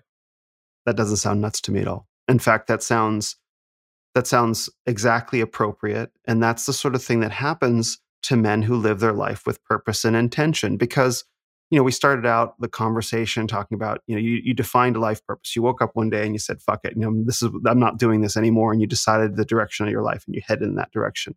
The only way that a man can be successful in his life purpose is with communication with some higher form of intelligence than his own. You have to become sensitive to it. Okay, Because so because I agree Go. with you. I agree with you on this. You have to believe in God to be able to find your life purpose. I agree. Yeah. Yeah. Because if you don't, and one of the things that concerns me, especially like red pill alpha culture, you see these guys and they want to pretend they're trying to attain God status, right? Yep. Which is one of the reasons why now I've noticed like, and I'm going to call people out like Scott Adams. Do it. Okay. So, good, good. In. Right. so I always knew that he was going to, I mean, it was pretty obvious. Like, this is a man that doesn't really believe in God. And, well, or he believes in, sim- I don't want to speak for him. I don't want to speak for him. It's not fair. I take it back. But he is a proponent of the simulation theory. Okay. Which is Yeah. psyop, which is a psyop, dude. Okay. Totally. and it's a it's a way to get in the way of like who the real god is so this the simulation theory is a fucking brilliant psyop by the way and he yes, is it is. so brilliant dude it's like and it ties into the matrix which was basically a early precursor to that psyop right so oh, interesting. Okay. Yeah. yeah, the, well, the Matrix is a psyop too, obviously, right? And Mhm. so you start thinking, it primes you to start thinking about like, oh, maybe I live in a simulation that was. Um, so Adams is doing all of these things, and look at how his life has panned out, right? So Not well. Right. So uh, the answer is in the Bible, right? It's you. You look at his spiritual. Look at the fruit that was bared to him. Okay. Look at look at what was bared to him, right? So he's he's a he's not someone that I don't think that Scott Adams right now is something that you're going to look at and be like, man, I want to become that guy. Like I, I wouldn't trade places with him, and he has more money than me temporarily. And well, I'm not even pursuing it like to his extent. Congratulations to him for that, by the way. But like from a spiritual standpoint, he's somebody who's extremely broken, right? He's pursuing all of these like incredibly vain interests, like a 20 year old something. Like, come on, seriously? Yeah. Like, yeah. I mean, what's cringier than like the old guy pursuing like the young girl at the club, right? That's Scott Adams. And um you can tell like, you know, and it, what's he what's he a proponent of? The simulation theory, right? Yeah. Because I guess one of his end goals is to e- extend his life to infinite. You know, he's always like talking about, oh, Ugh. oh, we're gonna like upload my consciousness into da da da da, like all this like dumbass shit. Why that stupid Wow. is like why, why? First of all, one of the most exciting parts about life is its unpredictability and that you do die, right? yes. So all of these people that are like, all of these people who are like, oh, I want to extend my consciousness for infinity and upload my digitize my consciousness into this chip. It's the dumbest idea because you what, what makes what wakes you up in the morning is like the sense of urgency that life naturally gives you, right? Yeah. And that's the beauty of life. And they fail to see it, which is one of the reasons why they're so you know, eh, so spiritually dead inside. That's the only way I would describe Scott Adams, spiritually dead. I think he's funny. I think he has written some good comic strips. I think he's a successful person. But this whole idea of you uploading your consciousness into a chip or the simulation theory, which is a prime to get you to accept that you're going to digitize your consciousness and live forever. Um, it's it's a spiritually dead uh, idea because it doesn't it doesn't who you haven't thought about who you are as a person and what makes life beautiful. One of the most beautiful parts about life is that you're no longer going to exist, so you need to make every single day count. Yep. I think a lot of I see a lot of guys that that have similar beliefs, but not as not as well articulated. Like they don't think about things in terms of like simulation theory, like I'm going to live forever, but they live in such a way where it's like if I can just get enough stuff, I will be completely sovereign over everything, and I can avoid the knowledge of my own death. Right, and I think I think the simulation theory is like is a is this way of speculating like i'm just i'm never to die. I don't have to worry about it. I'm to worry about it. I'm to i'm to live forever. And so uh, i'm just to walk around like i'm king of the universe um, because i'm going to live forever. And it's like and that's a that you can be really successful with that with that set of beliefs like materially successful but eventually life might have something to say about that. But uh, but that sounds to me like anyone who believes in the simulation theory as in that they're going to be the ones that gets their comp- consciousness uploaded into the matrix like you're just avoiding something that you know is is really true because it scares you. That's that's yeah. what i have to say to that. Right they're they're afraid. Right. Yeah. they're just afraid yeah. And, people. Yeah. and they should be. Like death is death is a scary idea. Like let's not let's not pretend that it isn't but there are ways to live your life so that you don't fear death and that primarily begins with living a moral high integrity life so you don't feel like at the end of it like you sacrifice some part of yourself for material success. It's like no i i treated people honestly i, I spoke honestly i never cheated anybody. Like I, I can walk away from all this knowing that hey you know maybe i didn't hit the high score you know i didn't become a billionaire i didn't conquer you know mars or whatever nothing about elon musk but you know you know that okay i feel good about the way that i played that i played that game versus like no i have to win at all costs which i think is where a lot of people live Right. I think a lot of people, I, I think a lot of those guys do live like that. And yeah. it's, uh, but what winds up happening to them is they wind up getting nothing of what they really want. They wind up getting a bunch of stuff. So what? Yeah. Right. Yeah. And I'm not, look, I'm not saying this is sour grapes. I have a lot of stuff. I'm not poor. Okay. I'm financially well off. All right. So I'm looking at some of these guys and mm. I go, wow, is that all you think there is to life? Just accumulating stuff? Like I could mm. go out and buy an exotic car Lambo right now if I wanted to. I could walk into a dealership if they had one in the floor because there's nothing on the mm. floors right now. But if I walked into, I could walk into a Lambo dealership and buy one right now, cash. Mm-hmm. Right. But the thing is, nice. is that I know it's nice, but I, I, I thought about it. It's like, do I really want to do that, or do I want to I, or do I want to position myself to build a better future and better life for my son and for a better world? I know that that sounds, some people might look at that and go, oh man, you only have so much time on this world. You need to use it being as hedonistic as possible. Well, honestly, truth be told, that's not in line with what my purpose is. That's not going to help me. That's not going to give me that spiritual dopamine hit. Yeah. You know, um, if if it if that was a if that worked for people, you know, all these lot of people who would win lotteries would feel so good about life. Mm-hmm. But you know, there's been studies on this as well. People who win the lottery, they they wind up getting like an emotional high at the beginning, but you know, two or three years down the road, many of them go bankrupt. Yeah. And they feel from a level of happiness, they're at the same point they were before they even started. The money didn't mm-hmm. really do anything for them. Right. So yeah, money, the way that I see it, it has a limited ROI. Money is a tool. Okay. So you're either going to use it to help fulfill your dreams or you can use it to buy garbage. And if you're using it to buy garbage, you're you're basically you're you're you're focusing on the short dopamine hits instead of the long ones. Mm-hmm.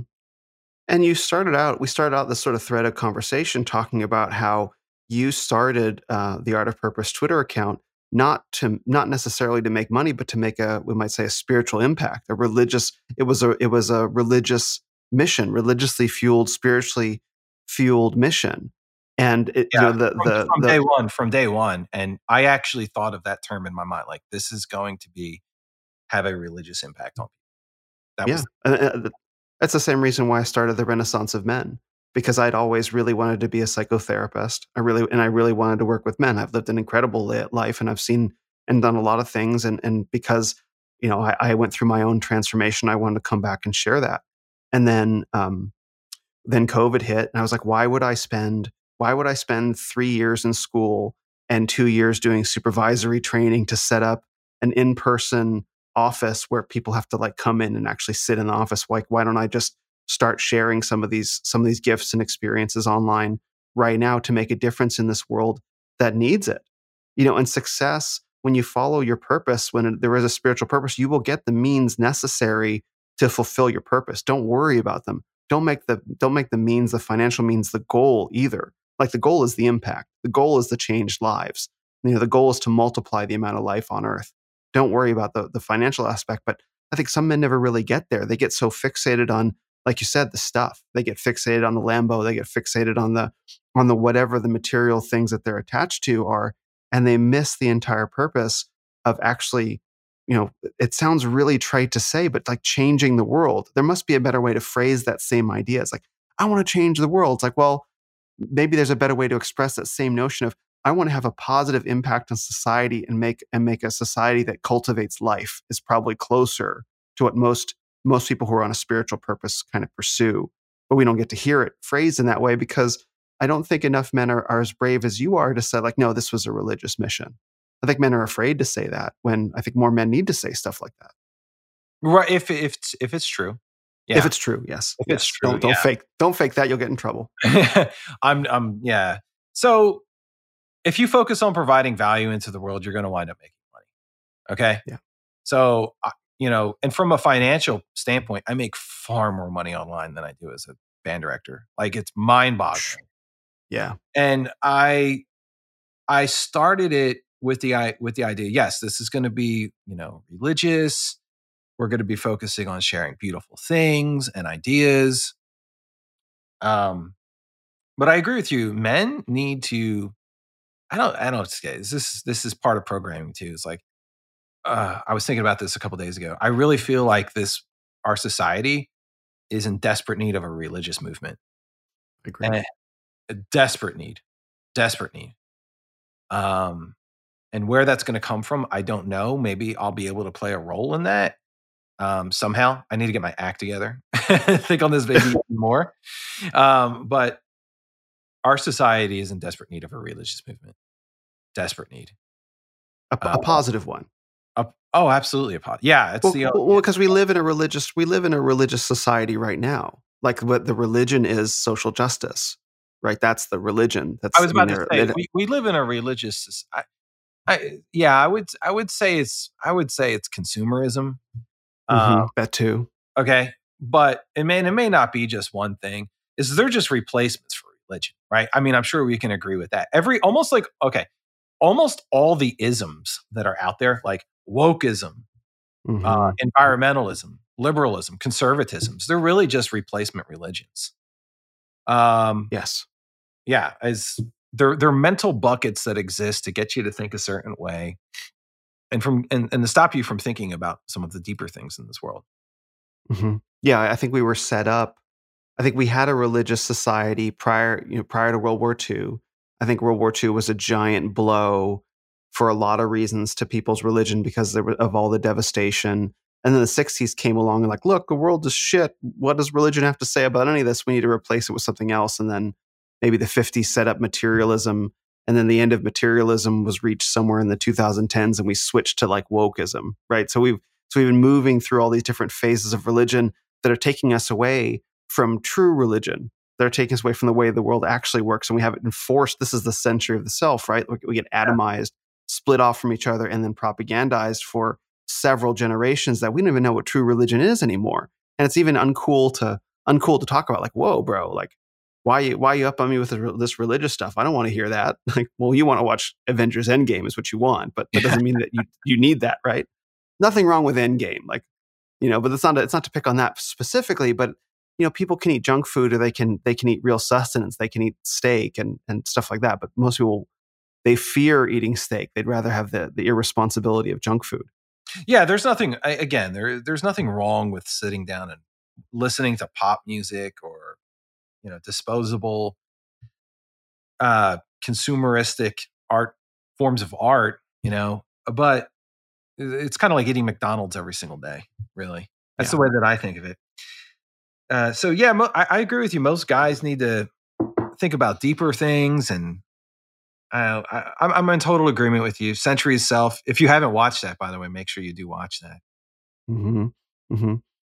So as you've gone into this this process of of working on the art of purpose of, of creation twenty four seven, how have, would you have you has you have you seen your religious spiritual values evolve? Because you know it's it it, it might seem contra- contradictory to some people. It's like I set out on this religious mission, and now I can go buy a Lambo, right? Which that would take a lot of men off the path itself, right? They would lose they would lose the plot of that. Yeah. But eh, we, have you seen your own spiritual values evolve as you've had this material success? Yeah, I, I've doubled and tripled down in my beliefs. Oh wow, okay. I'd love to hear more about that. This is great, by the way. well, you know, the more I learn about social media, the more I and media, how media works. I'm like, so if you don't know who I am, I'm like an expert in how social media works. Like I created a course, Mm. Create 24 7, that teaches people how it works, how the Twitter algo works, how all of this works so that you can get your message out there into the world. Mhm. Uh, so I understand how social media works. The more and more I see what is on social media and who is popular in modern society, um, uh, to me, it's pretty obvious that uh, 95, 99% of them are basically put in their positions because they think a certain way or they've been programmed and they act a certain way. And, and this is from somebody who's, I study social media all day long. Okay. The, the accounts that are super popular, everything is astroturfed. Okay. I'm just going to hate. I'm going to pretty, some of the, now I'm talking like in the big, big names. Okay. I'm talking the big, big names like people the, the ones that people t- regular people water cooler talk about whatever pretty much all the people you see on tv convinced it's all astroturf it's all fake they're put in there for certain reasons or for certain beliefs and um, you know i think if you take a look at and if you understand how media and social media exists and in this current form you understand that evil exists right Yep. yeah. And from there, you're going to, well, if evil exists, you know, Mhm. you're going to come to some natural conclusions on your own. Yep. Well, I mean, that's the whole thing, right? Like uh, Kevin Spacey and um, in The Usual Suspects, you know, the greatest trick the devil ever pulled is convincing the world he doesn't exist. And I remember, I loved that movie. I've, I've loved that movie for a long time, and it's only in the past couple years that I've really understood how powerful that line is because most people don't want to admit that objective metaphysical evil exists. They they just can't. They just can't. Oh, it's a it's a coincidence, or everyone's just trying the best that they can. Like it's you know it's like well no, there are people doing truly wicked things, and they know they're wicked, and they do them because they're wicked. And a lot of people they just can't get there. They just Yeah. they, they, it's it's a lot. I mean, understandably, right? Well, when you have a con- when I have a conversation with a regular person, it's just like, and I know how social media, I know how social media works. Like I, like yesterday, I helped write a tweet that made somebody over ten grand and has like fifty thousand likes on it. Okay, like I know, Wow. I know how to write a tweet that's going to get seen. Okay, now no kidding. Yeah, for real. But I want to go, I want to change this back to what regular people are seeing mm-hmm. on the TV and what they think is popular on social media or on the, like, I'm going to put you something like this. You realize like almost all of the same pop songs are written by the two same guys. Yeah, like Dr. Luke and someone else, right? Yeah, it's like, I don't even know. There, I, I don't know. But like all of those like pop tunes that you listen to, they're all written by the same exact people. The people who are on the stage are just merely performers. And remember, take in mind, I've been involved in the art since I was five. Okay. I know Yeah. how it works. Okay. The people who you're seeing on the, listening to on the radio aren't there because of their talent. Okay. I don't understand how anybody can really, oh, I really like that new Taylor Swift song. Taylor Swift doesn't write any of her songs, dummy. Okay. like, are you kidding me, dude? Uh, so, so the thing is, when you're, okay, my, one of my biggest is when you're talking to somebody and you're having this conversation with them, it's okay. There's nothing wrong with it. If you, if you, if you say something like that and they totally give you the, what you just said, oh man, that's just a coincidence. Or like, oh, it's not every listen just understand not every single person is ready to wake up okay not Yeah. every single person is ready to and i'm not talking red pill okay not everyone's no one not everybody is ready to wake up and that's okay you have to be okay Mhm. with that not everybody is on the is that it's all about That's why it's more about being on the journey as opposed to where you're at on it. Okay. Right. And I could easily look at somebody and go, my God, that's, re-. and I just said they were dumb. I apologize for that. They were dumb for liking Taylor Swift or something. Okay, whatever. They're on just a different stage of that spiritual journey. And that's the way that you got to look at it. Um, so if you say something to somebody and you're just like, hey, um, or somebody will be like, yeah, Epstein, man, what a, co-. like I had coworkers just being like, oh man, isn't that crazy? Like just Epstein got up one day and died. Like, wow. Like, you know, slipped and fell, bro. and then I was like, guys, do you really think that that was, you know, that's a coincidence? And they're like, yeah, why, like, like for real? Like what? Right? You know, why? You know, or like people think the Chris Rock and the Will Smith thing is real. Like, I, come on, but, like seriously, like I understand how getting oh the slap, the Oscar yeah, slap or whatever. Yeah, yeah, like I look, I I'm on social media. I understand you. The number one thing that you need to do is be able to capture somebody's attention. Okay. Yeah. That's that's the that's the idea. Okay. You have to be able to capture somebody's attention. So when everybody's talking about it, is they've got your attention. And now the Oscars are relevant again. And then maybe hopefully they'll be able to recover with their dwindling ratings. But even for you to suggest that that was fake, I had I, I mentioned that to some people and they were like, well, why do you think that? And I was like, mm-hmm. well, the key is to a get your attention, and this by Z is like, come on, what had no, that's not right, dude. That's just Will got mad one day. He just got up out his chair and was like, yo, I'm gonna slap my buddy, you know, in the face just like that, dude." You know, totally mm-hmm. normal. And um, and they're he not didn't even flinch, by the way. Like Chris Rock didn't even flinch. Like he leaned into it, hands behind his back. Like it's people. These are actors, yeah. man. These are actors. Yeah, like minor detail, right? These are professional actors, right? it's like so. Just understand, not everybody's ready to wake up and that's okay. That's fine. You you you aren't going to you know, and that's what the dangers when you start like one of these like, oh, I'm starting this religious thing and I'm going to change. It's okay if you don't make this big shift overnight. Right? That's not how it happens. That's not how it happens. You have to you have to do other things to start to get people to question the reality. I think that's what your goal should be, right? So if you're talking to one of these guys that's having a hard time confronting reality, actually let them start the talking. And then what you should do is turn the conversation back on them and just ask them, like, hey, that's like, that's really super interesting. How did you arrive at that conclusion? Mm-hmm. So what you're doing is you're trying to like pinpoint where they came up for that answer. And usually they're not going to be able to tell you, right? right. They're just because they saw it on TV. They're just parroting what they have seen. So, you know, if you're listening and you're like, oh man, I tried to get these people to think a different way, don't worry about that. Think about how long it took for you to be able to know what you know.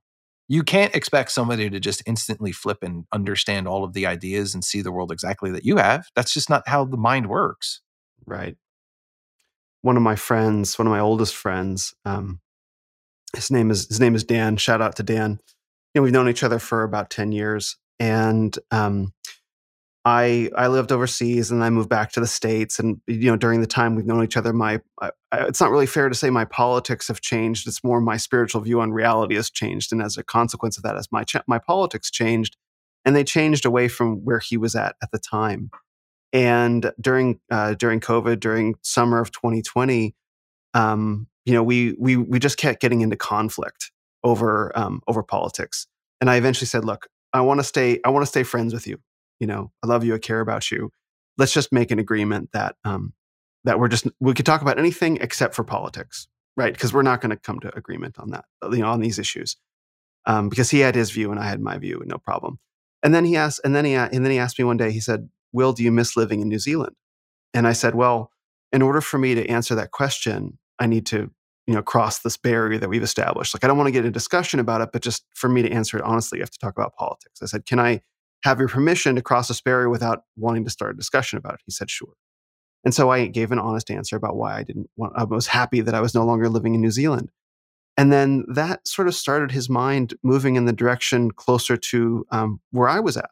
And that actually led to this enormous shift um, that, that I got to watch unfold in him as he started questioning a lot of ideas that he had held dear, that he had, that a lot of beliefs that he had. And I got to watch him go through that kind of like red pill kind of process. I got to, which I had done, um, which I had done uh, as well, like in 2013 and go through the whole process of like, I got to tell everybody about this. And then other, everyone else being like, you're crazy, like the whole big disillusionment process. But, and, and, and now we, you know, we send memes back and forth and laugh all day and, and, and the alignment is great. And to have to have one, fr- one, to get, have, to have one of my friends from that stage of my life come with me has been a real blessing and it's brought us closer. But it was a real education to me that you know the the awakening process like it doesn't work like neo in the matrix where like no. he wakes up and he's in he's in the lab and then it's like now i'm going to show you everything and you're going to change it's like no you have to slowly unwind all these beliefs that you've built your life around over the course of months years in real time around people that are trying to get you back into consensus reality it's not it's not an overnight like you, you take the red pill and then you wake up you know in, in in in the upside down or whatever. It doesn't work like that. You really have to change your entire being from the inside out as a person and be well, patient well, with think somebody. About, think about the movie, right? It the dichotomy. Yeah. The, the thing is, is that there's there's a false idea that there's two choices, right? Mm-hmm. Right. So you're presented with the blue pill of being like the matrix itself, right? And then you have the red pill, which is getting out of the matrix, right? Mm-hmm. The thing is, is like that's the overnight. There's no pill that's going to do that, right? The the only people that win are the people that stop caring and giving attention to it. Okay. So the only game that really exists is the one you decide that you don't play. Right. So, so what you do is you need to almost completely remove yourself from it. This is why mm-hmm. I talk mm-hmm. about reacting and getting people's attention. All it is is just, you know, the red pill is just one gigantic reaction to the blue.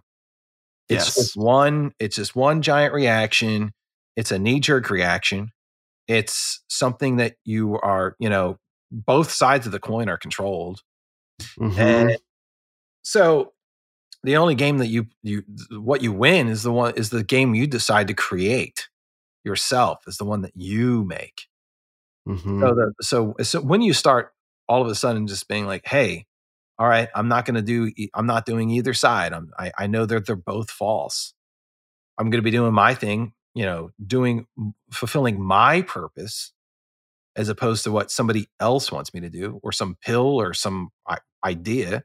I'm going to be thinking about what I want from life and I'm going to pursuing those goals. I'm playing my own game. That's the power of, of choosing a purpose is that you not only choose the direction you're going to go in, the goals you want to achieve, you you choose the way that you want to live, you choose the rules of the game that you want to play by. And you get to make those choices and then when you make those choices in integrity, consistently make those choices in integrity, my experience is that I discovered that those rules that I'm choosing, they're already in existence. And there's this really, there's this, there's this really good book that those rules are actually, they're written down in. It's kind of amazing how that works out. Yeah. It's like they knew what was going to happen before it even happened. Yeah. it's kind of incredible, right? Yeah, it is. Actually, actually kind of is incredible. But um, yeah. Yeah your your friend it's great that your friend went along with you on that journey i think it's great yeah. so you know if you have those friends you know you don't have to get frustrated you don't have to think like oh my gosh i can't believe this person wants to watch it avengers endgame 12 times in a row you know that's so maybe that's where they are but maybe you can ask them other things ask them what they're doing in life ask them how they come to their conclusions the goal is to make them more aware of their surroundings. Mm-hmm. Oh, interesting. And and to sort of highlight what to highlight things that they might have missed, or highlight you know the the the things they haven't really thought through to get them to ask questions, something like that. Yeah, questions are really the antidote, right? So mm-hmm. you just you get start you, you get people to start thinking about why they think certain things. So if you've got someone and they're like talking to you about how much they oh my gosh, I'm so happy they got this. You know, they found this stuff on whatever. What are they talking about today? The Donald Trump got FBI rated. Okay. Wow. Yeah. Okay. So you can go, now here, here's how you could play it, I guess. You could start going, well, wh- why is that important? Well, whoa, whoa, whoa. so what does this have to do with with my life or your life? This is you can start at, or like, where did you learn that from? Right. And then uh, you mm-hmm. can start to go, you know, if you really wanted to throw a, a, a like a a silver bullet at them, why don't you tell them to Google the FBI Finders Vault, right? So what you could do is, you know, while the FBI Yeah. doesn't really have much credibility to me, like, why don't you just Google the Finders FBI vault? So, and then you could talk about how the FBI plants overlooks evidence constantly, right? But that's what Mhm. people are talking about these days, right? So you can just ask questions and or establish credibility by making them look at something that is uncomfortable to them.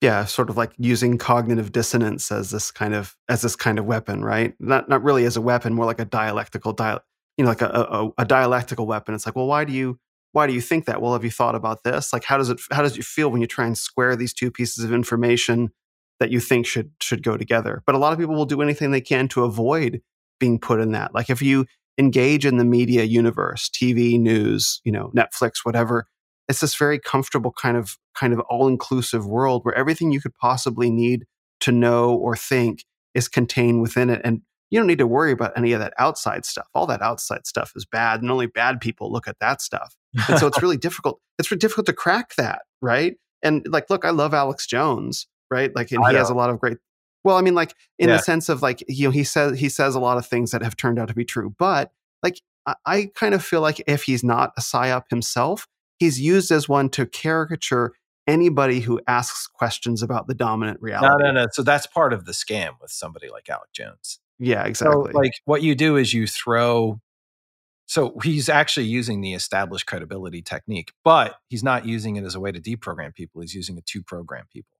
So the difference between mine and his is he's what he'll do is he'll start saying outlandish things and and op, and absurd things, and then what he'll do is he'll occasionally throw in something that is true, so that you'll start nodding your head in agreement with him.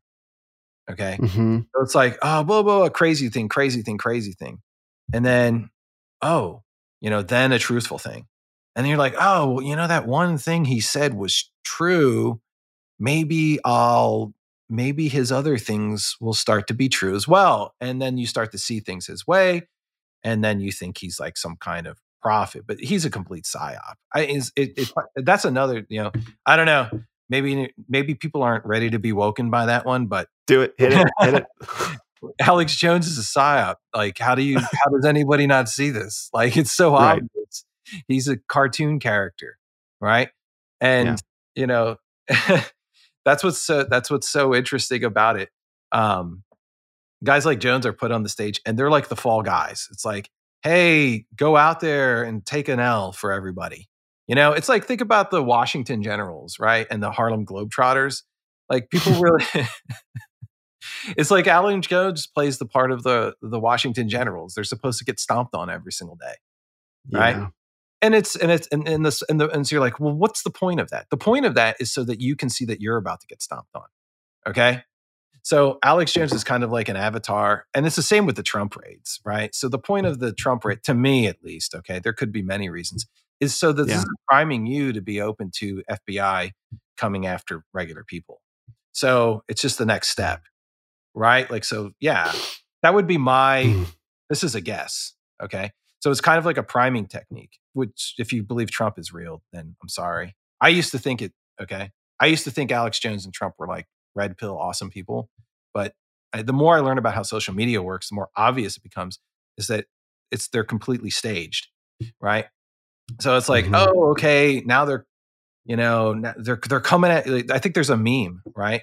The reason why they're coming after me is because I'm getting in the way of them coming after you. Well, in a way, that's because that's who they are, right? It's this is all priming. It's like, well, we just went after this guy. We just crossed a boundary here. Okay Mhm. where's the next right so they're slowly moving the needle a certain way you ever notice some of these guys tell you that gaslighting doesn't exist and the slippery slope doesn't exist like that's another that's another scott adams by the way scott adams is a hypnotist right? Duh yeah. Obviously he's if you understand how hypnosis works he's priming you ahead of time so that he can slip slope on you okay? So oh yeah you know hypnosis you know gaslighting doesn't exist while i gaslight right? Um so guys like jones and all of these guys this is i don't i don't the, how do you get out of this just stop paying attention to them i feel dirty Yeah. you notice i never tweet about them like I, I don't tweet about them i don't write about them because they don't really yeah no they don't deserve my attention. Um, so I think yesterday I tweeted the biggest red pill is realizing that no politician actually cares about you. And right. there you go, right there. They're they are there to line their pockets. I find I guess people don't want to willingly accept that. If people wanted to do something about it, they would have already done it.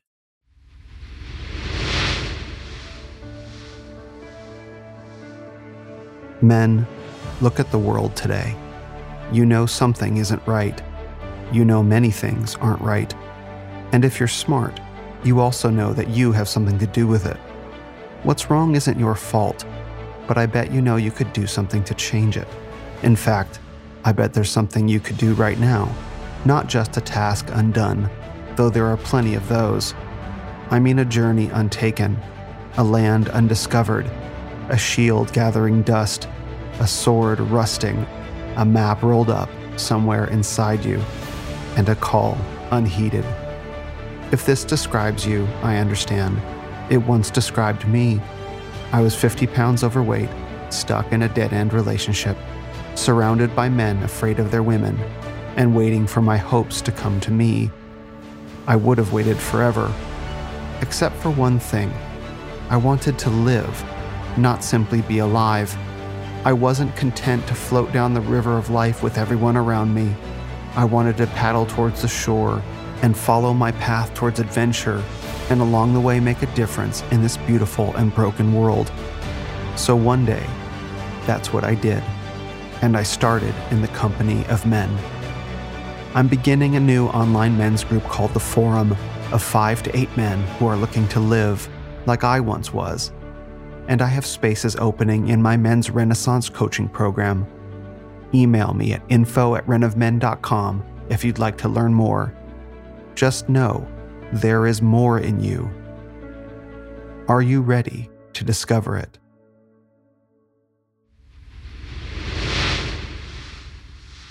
Well, I, I think I first started I'd never really watched Alex Jones or paid much attention. I, I, do have a lot of friends who, you know, who talk about some of his greatest hits, like "Turn of the Frogs Gay" and stuff like that. Yeah, and also like I, I did a, a satire. and, and April first, I get I got some friends together and I did a satire podcast where it was me with it was me, Donald Trump, Alex Jones, and Jordan Peterson. So it was like a 30 minute, it was all voice impersonators. Like some friends of mine did it. It was a hysterical episode.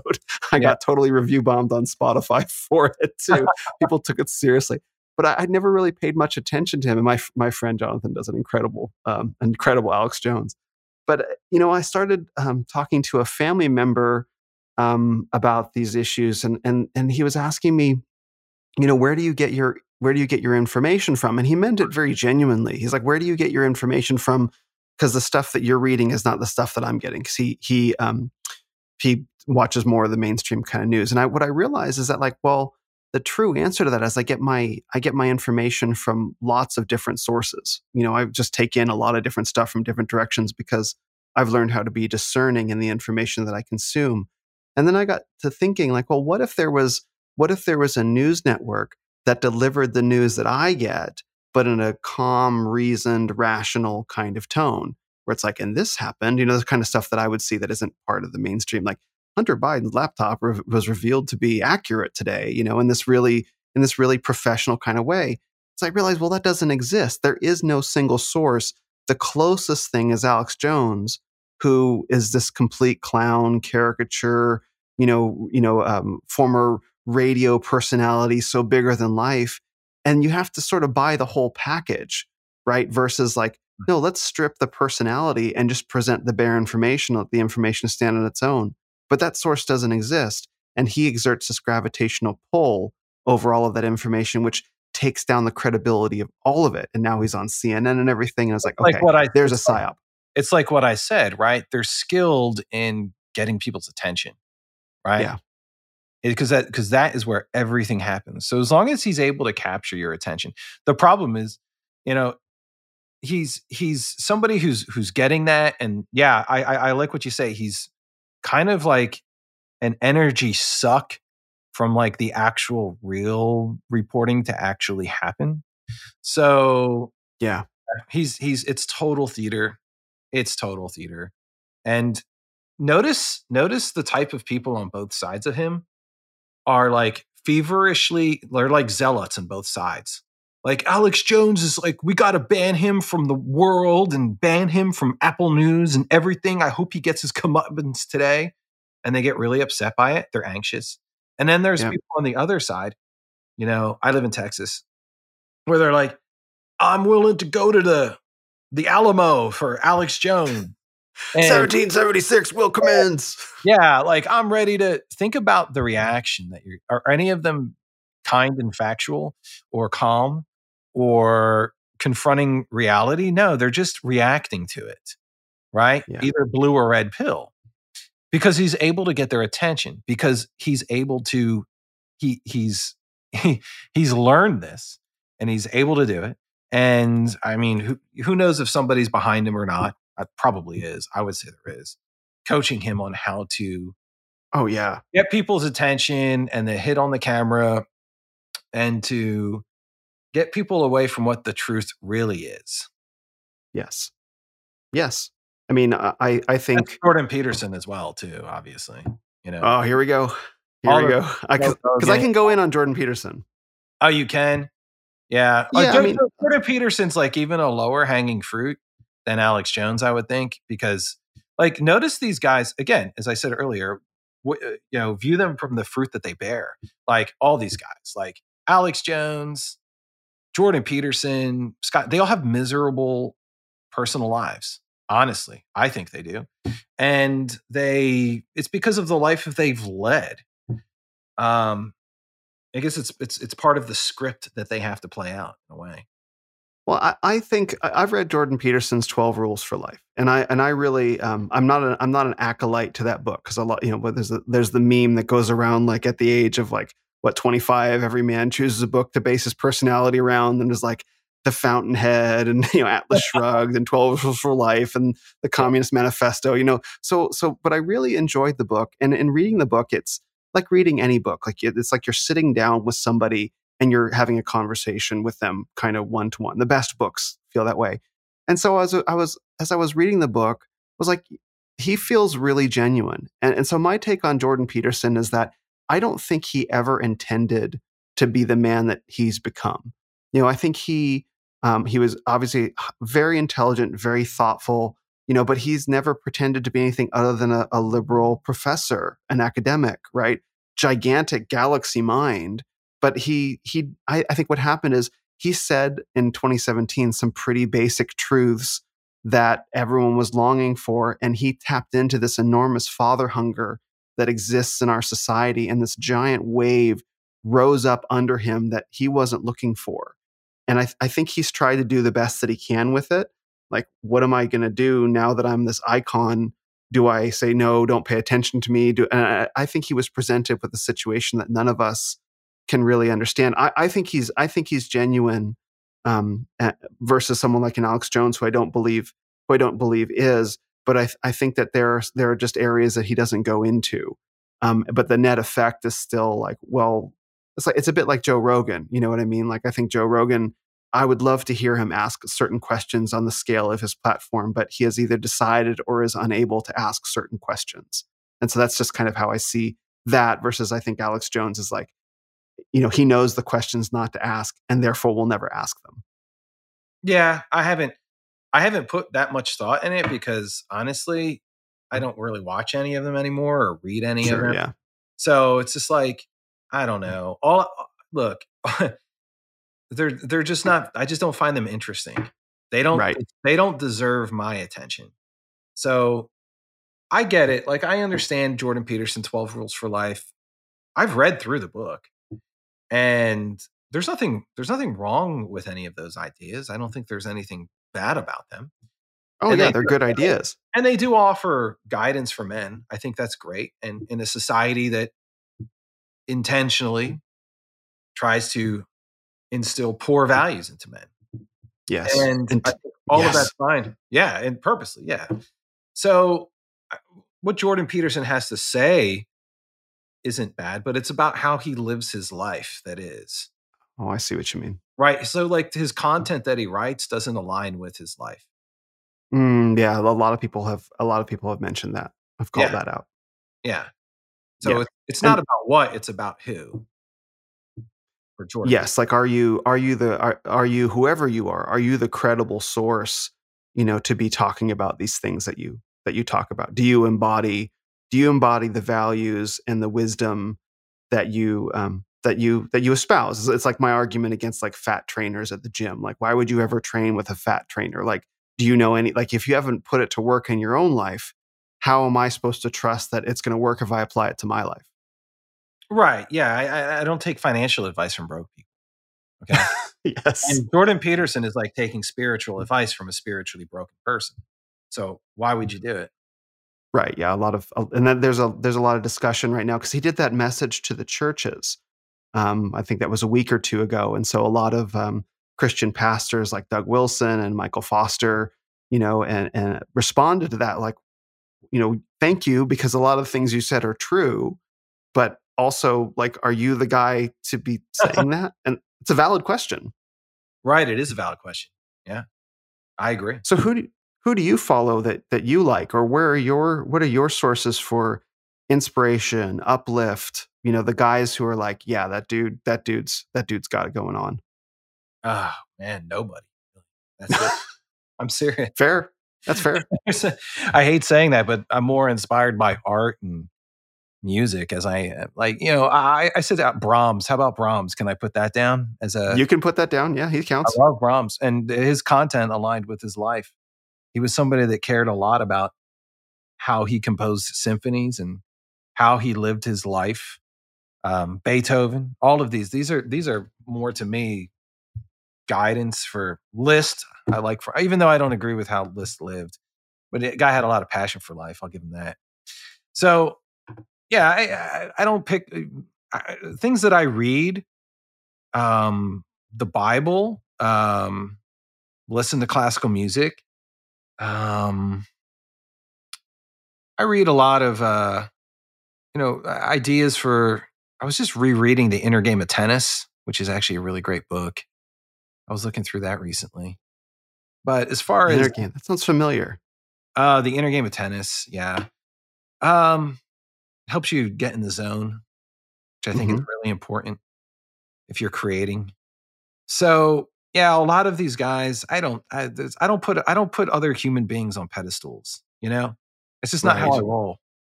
Yes. Yes. Well, can we talk about some of these? One of, one of the things that I wanted to do with the Renaissance of Men when I started was um, I chose the the name Renaissance very intentionally. Like it wasn't just, oh, that sounds like a cool thing. It's like because I do believe that what's going on with men right now is this sort of sea change, this rebirth process where it's decentralized. There's no leader of it, and lots of different men are going at it lots of different ways, like like the Renaissance artists were, and they weren't they weren't in competition with each other like da vinci didn't compete with michelangelo they were just trying to produce incredible artwork and they were competing for mastery but they weren't competing in that same kind of like i'm trying to make more money than you kind of way and so that's kind of what i see happening with men right now is you have thousands millions of men around the world trying to become these kind of renewed versions of themselves and inspire other men to follow suit and as part of the idea of the renaissance i wanted to get into art interpretation um, and music interpretation.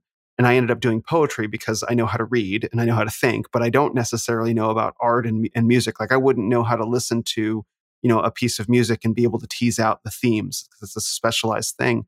But I've always been so curious to be able to see classical music or hear classical music, I guess, through someone who can see, hear, see and hear the details in it. So if if there's a, a composer or a piece that you'd like to share about, like that would just be almost a dream come true for me because I can't hear music the way that you do because I didn't I don't have a background in music. So I would love to sort of get into, you know, how does a man trained in classical music who teaches music hear a piece that maybe we've all heard um, our whole lives, maybe? Right. Well, that's a good question. So your question is, how do I listen to classical music? Is what you're asking? Yeah, or or or you know, you name a piece that you happen to really like, and uh, and sort of that you that you have handy, maybe in your mind, and just talk us through it. Like, what do you hear when you're listening to one of your favorite pieces? And then I could direct all the listeners. I can put a link in in the description, and they can go listen to it. You know, listen to it, and then hear your articulation of it, and see music the sa- the way that you see it. Does that make sense? Yeah, it does make sense. Eh, or classical music in general, I suppose, would work as well. right. I mean, if you're gonna be, if you're gonna listen to, if you're gonna listen to one piece of music, I would say, It can be your favorite. uh, I would say that you should listen to Bra- uh, Rachmaninoff Piano Concerto Number Two. Okay. I would Mhm. say if you're going to start somewhere from a classical music, I think that would be a pretty easy thing. The way that I think there's a misconception for how people think classical music is written. I think they just think a composer sits down and he just starts writing random stuff. That's actually not the case. No, he doesn't like to start random, ra- randomly Oh, writing like, I'm notes. start writing. You know, like if you ever see the movie Amadeus, right, where like Mozart's sitting there, it's just like boom, I'm just like zip zapping this music right out. Um, no, there's an actual structure to classical music. You know, symphonies have a structure to it. Like there's a main theme. There's the first theme. It's like the protagonist of a story, and then you have a second theme, right, which is the antagonist. And the two and two, the two compete to, against each other, and then they evolve, they grow, and then at the end like there's like a really big finale so was- there's there's an actual structure to classical music um if i were to give you some tips to yeah it's the same as a story right people don't realize it but classical music is structured the same as actual story with sounds okay yeah and if you want to know more Blowing my about mind. yeah i guess people don't know that yeah it's something uh, No, I mean, I I grew. I didn't grow up listening to classical music, but I got really into it when I was in college. But I didn't know what I was listening to. I just Yeah. enjoyed. I enjoyed the way that I felt when I listened to it. yeah so if you pick up a you know you can you can pick up like a mozart symphony and you can just all of a sudden um, start listening to it you'll notice there's going to be a theme that gets your attention captures you know you hear it you listen to it and then there'll be a second theme that compares and contrasts to it. And then there will be like this long buildup these two themes will grow together mm. and it'll be like a dramatic conclusion where it's the theme is in like its final form. Mm. But it's mm. not that that's the part that's interesting i'm just telling you how that that can help you figure out what's going on.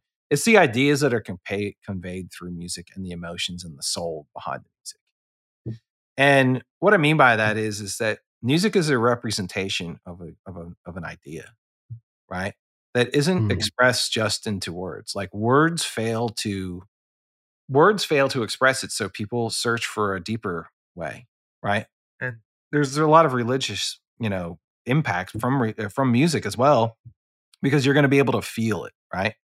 So when shostakovich wrote his piano concerto number two and uh, i would link the the second movement in the notes because that's the most beautiful there's a lot behind it uh, it's a song that is incredibly beautiful incredibly beautiful. And this was written, I want to say it was written in the early 20th century when music started to become more modern, more angular, more, um, it was just falling in line with like architecture of the time and beauty was falling out of style. So much so that Rachmaninoff was somebody who was trained at the time and he was really great at writing these beautiful sounds and these beautiful songs.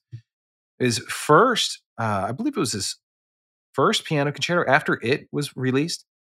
He was all the critics came to him and were like, "This is the worst work of art I've ever heard. It's so cheesy. it's so corny. It's so innocent and so beautiful. Like we don't write like that anymore." So much so that he had like a nervous breakdown for Oh, eight or wow. nine years. Yeah, and this is this is the cool part about this song is that it is it took him years to write it he was told not to write that way anymore so what did he do he doubled and tripled down to- into it and made it even like like more beautiful than anyone could ever imagine so Wow. when that kind of music was falling out of style like the stravinskys were in style right Mhm. all of those those kind that that kind of music and he doubled and tripled down into it so it, a lot of the a lot of the a lot of the reasons why I love classical music so much is because there's so much behind the creativity process that tells you so much about the human experience that you're not going to get when you watch the Marvel Endgame, okay? Mhm. And the cool thing about classical music too is that it's almost like a teleportation in time. It's like the closest to time travel you're ever going to get. You get to hear the music exactly how it was performed 200, 300 years ago. Nothing's different. Like, yeah, the audio quality may be better, but you, Mhm. you, it's notes on a page. Okay. A symphony is notes on a page. You can hand it to a series of musicians and they're going to play it, and it's going to pretty much sound exactly the way it did hundreds of years ago. And it's your way of experiencing life in a different way. That's beautiful. Like I, I you're just blowing my mind right now. Um, because I was thinking through as you were saying that it's time traveling, and you're right. Because if you were to, um, like I did a I did a poetry for men episode about uh, Hamlet's soliloquy, to be or not to be, and in the process of doing that episode, um, I got to look up different versions of it as it's been performed, basically since you know since video existed, you know, recorded versions back into the 20th century, and each each different actor brings a different timely kind of kind of approach to it. And that's the that's the fun of it in some sense for theater is that how can we reinterpret this classic play through our contemporary lens you know um, different different actors embodying you would expect you know some sort of heroic looking hamlet or you can go with some sort of like a nebbishy looking hamlet. There's an actor from the movie uh, sideways um, paul giamatti. He yeah. played hamlet you know what i mean like he's not the guy that you would expect you know versus like a kenneth branagh right like what does that mean so you can reinterpret it in all these different ways. But you're right that notes on a page are notes on a page. And if you if you perform it with the correct instruments, you are kind of time traveling and hearing something exactly the same way um, in real time because you know theater is a real time art, dance is a real time art, but dance is so like are there classic dances that people would watch? I don't think so. It's just it's an opera. Even actually, even opera is reinterpreted because there's the visual aspect of it versus classical music you just listen you just close your eyes and listen there's nothing to look at right and it and it depends on what sometimes you can go to an opera and they'll perform it the way that they did 300 years ago there's people that mm-hmm. specialize mm-hmm. in that but it is a way of trying it's it's a way of seeing the world experiencing the world in a different way and learning to me that's interesting like what's the lesson like okay why do i need to do this well, think about how amazing that is. Like somebody actually like somebody existed that for 8 years of their life like did like therapy, tried to see the world in a different way, but he just couldn't see it in a different way. Maybe the world wasn't ready for that kind of music even though they thought they were past it, right? Mm-hmm. And he knew the truth of beauty, that beauty is universal. And he felt so adamant about it that no matter how anybody else in the world could persuade him, he was going to publish this uh, uh, uh, piano concerto. And not only that, it's arguably the most beautiful work that has ever existed. So he put all of that into his soul, you know? It's amazing thing. I guess, I don't know, maybe people are just like, I'd rather go listen to Taylor Swift, who had some dude who had one of those two guys write the same song for her and they cranked out like 45 of them today and they sound like a nursery rhyme. But, yeah. you know, I guess to, to me, there's something deep about that. And to me, that brings me energy. Mm-hmm. Right. It ties back to that. It, uh, the importance of that is of listening to the great art and experiencing great art is that it empowers you. It makes you wake up in the morning and go, wow, like Shostakovich spent eight years, or not Shostakovich, I have a story about him too. But anyway, Rachmaninoff spent eight years doing this. And, you know, Shostakovich wrote his 10th symphony. That's another great symphony. He was afraid that he was going to get a bullet in his head when he wrote that. Why? But he still wrote it anyway. Well, he grew up, or he was around the time of Stalin. Oh, okay. And you know, there's two two two artists. That's Prokofiev and Shostakovich, prominent Russian composers of that time period. And Shostakovich's works were kind of, you know, they were listened to and they would listen to him and they would go, wow, you're just not really, doesn't look like you love our country enough when you're writing this music. and they Gosh. would, you know, and he would, you know, I don't think he had anything, you know, bad, but he was so nervous about what he would publish because of the way it would be perceived. And you have to think about that from like an art, like, you know, we can pretty much say almost what we want and mm-hmm. to an extent but this guy he would write like a classical symphony and people would come down on him. So he wrote his ninth and he wrote his ninth kind of short because he didn't want to like upstage beethoven. And you believe like classical music composers thought like that? Like i can't write a ninth symphony that's really good because beethoven would get pissed even though he's dead. Just skip it. Just like go from eight to ten. That's like the artistic integrity of these guys. Yeah. Oh So- yeah. and, and he didn't want to get killed. He had all these things going. on. So he was waiting. He w- waited forever to write to publish his tenth. I think he waited until Stalin died. I want to like. I want to. I want to say he waited until Stalin died. Probably a good and, call. and the second movement of that symphony is just so chaotic because it's a vi- it's a it's an it's an it's a depiction of what living under Stalin was like. The second movement of the tenth symphony Yeah, by. Shostakovich. Yeah. And so what he does in the third movement, which is absolutely brilliant, is he carves his initials into it. So like he uses the notes of his initials and what they represent into the song as a way of saying like you can't silence me. You can't stop what I'm going to say and what what I want to say. So Wow. that 10th symphony is extremely powerful. And think about it like it's a way you're you you know learning it and listening to the music is a way of you understanding humanity at a deeper level. Well, so what resources do you recommend? Because eh, as if I were to go back and just, you know, rewind five minutes ago, and if I were to just like stop time and then go listen to that 10th symphony, like that that information wouldn't necessarily be obvious to me as a casual listener versus like, you know, Taylor Swift, at least there are lyrics that communicate what the song is supposed to, what I'm supposed to think about the song, if if nothing else. Just start So- listening. Just, let your nat- I think it's okay to let your natural curiosity guide you. Right? So if you're like, "Hey, Mhm. I'm interested in classical music." I, you know what? This is hard to believe. I've listened to classical music my entire life and I still hear new pieces. That's the beauty of it. Like I swear, Mhm. there's that many. And uh, you know, yesterday I just turned on YouTube and was like, I'm going to go listen to a random classical music piece, one that I had never heard. It was some, it was a Brahms piece I had never mm-hmm. heard before in my life, and I listened to mm-hmm. it. It's okay. Let your natural curiosity guide you. It's it's okay to be in tune with that instinct. Are there any artists that you listen to that are writing today that you think are any good, or is everything basically like since I don't know, 1950s It's almost like or whatever? Yeah, it's like, it- well, yeah, because I'm not a huge fan of what the classical music composers write these days. But I feel like the the synthwave genre, there's, I, I think there's something really cool to it, like in a Frank Zappa kind of way. And what I mean by that is, Didn't see that coming. these guys are just in their houses. They're like one or two people. They're in their studios and they're writing what they feel Yeah. and they're writing what you know they're writing for their audience and they're a lot of them are writing really interesting beautiful music and there's a lot of charm to that in my opinion and i enjoy it i that those are the, the that's that's what i enjoy so a lot of the modern synthwave guys i i i know i i try to avoid the lyrics i i try to avoid lyrics in general hmm but I do enjoy a lot of the synthwave that's out there. Can you recommend any artists? Because I've I've listened to synth synthwave. I put it on the background, but it's always been something like I'll put on a YouTube compilation where it's just a bunch of different tracks, and I've just got it because I know what is it? Yo, Rogue Wealth. Rogue Wealth talks a lot about synthwave, how it's like the what he listens to when he's working. Yeah.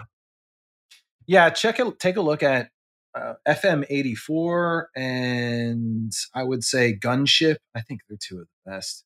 This is If you're gonna start somewhere, those are two of the better ones. I would say.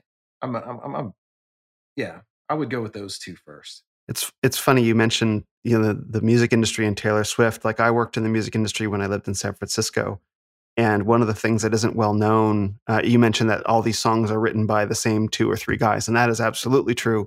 But what's also um, what's the way the music industry works today is you know we, we a lot of us grew up in the age of like you know Michael Jackson or Prince or whatever. You know what I mean? These guys wrote their own songs, and you know Prince went to war. Like Prince changed his name to that that symbol um, because he wanted to earn, own the rights to his own his own music. And Michael Jackson went to war with the music industry as well, and that was a whole big thing. Like lots of artists have done that.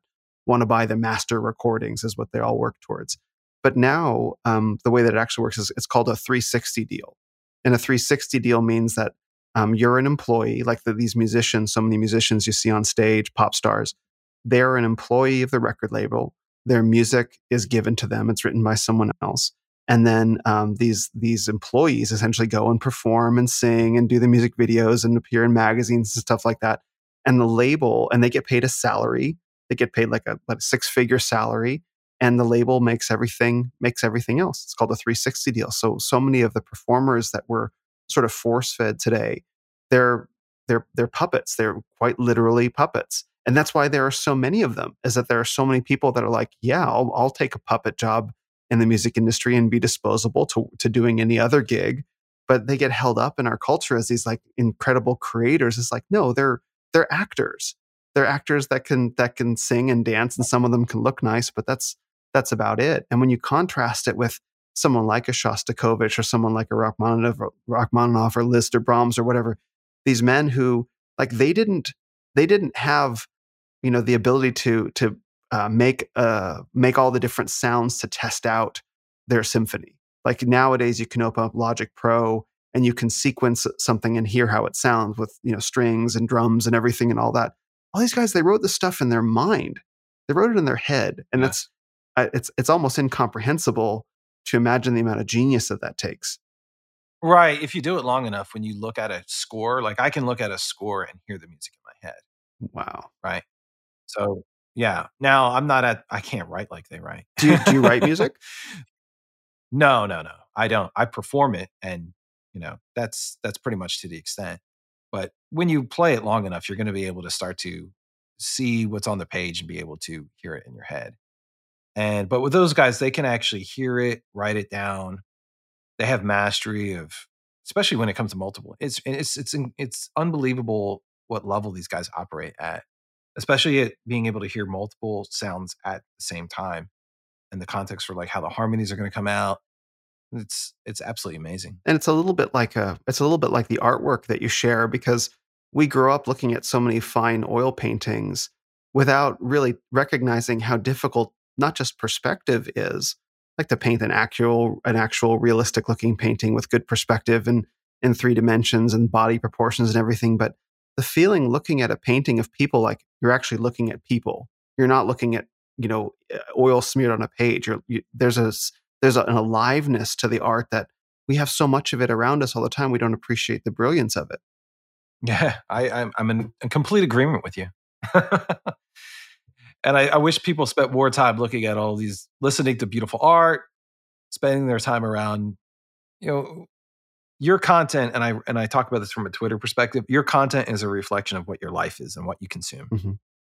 so it's very important to become hyper aware of what you're consuming and so all of these disposable things i don't i don't find any value to them but i do find value in shostakovich brahms uh, rachmaninoff. They're interesting people. Their content aligns with their life. It's inspiring. It brings me energy. So that's why i continue to consume their content.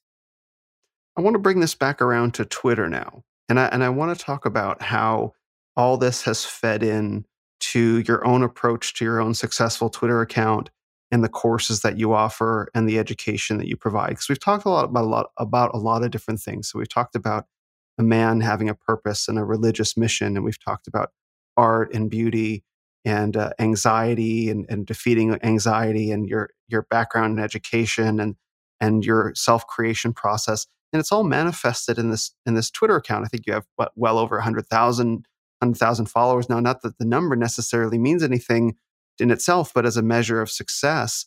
Like, how does all this feed into kind of what you do now on a daily basis? Like the man that you are today versus who you were, you know, I guess it was like six or eight years ago. Like, how do all these come together in your in your current mission? Well, I found while I was growing on Twitter, I started to grow rather quickly.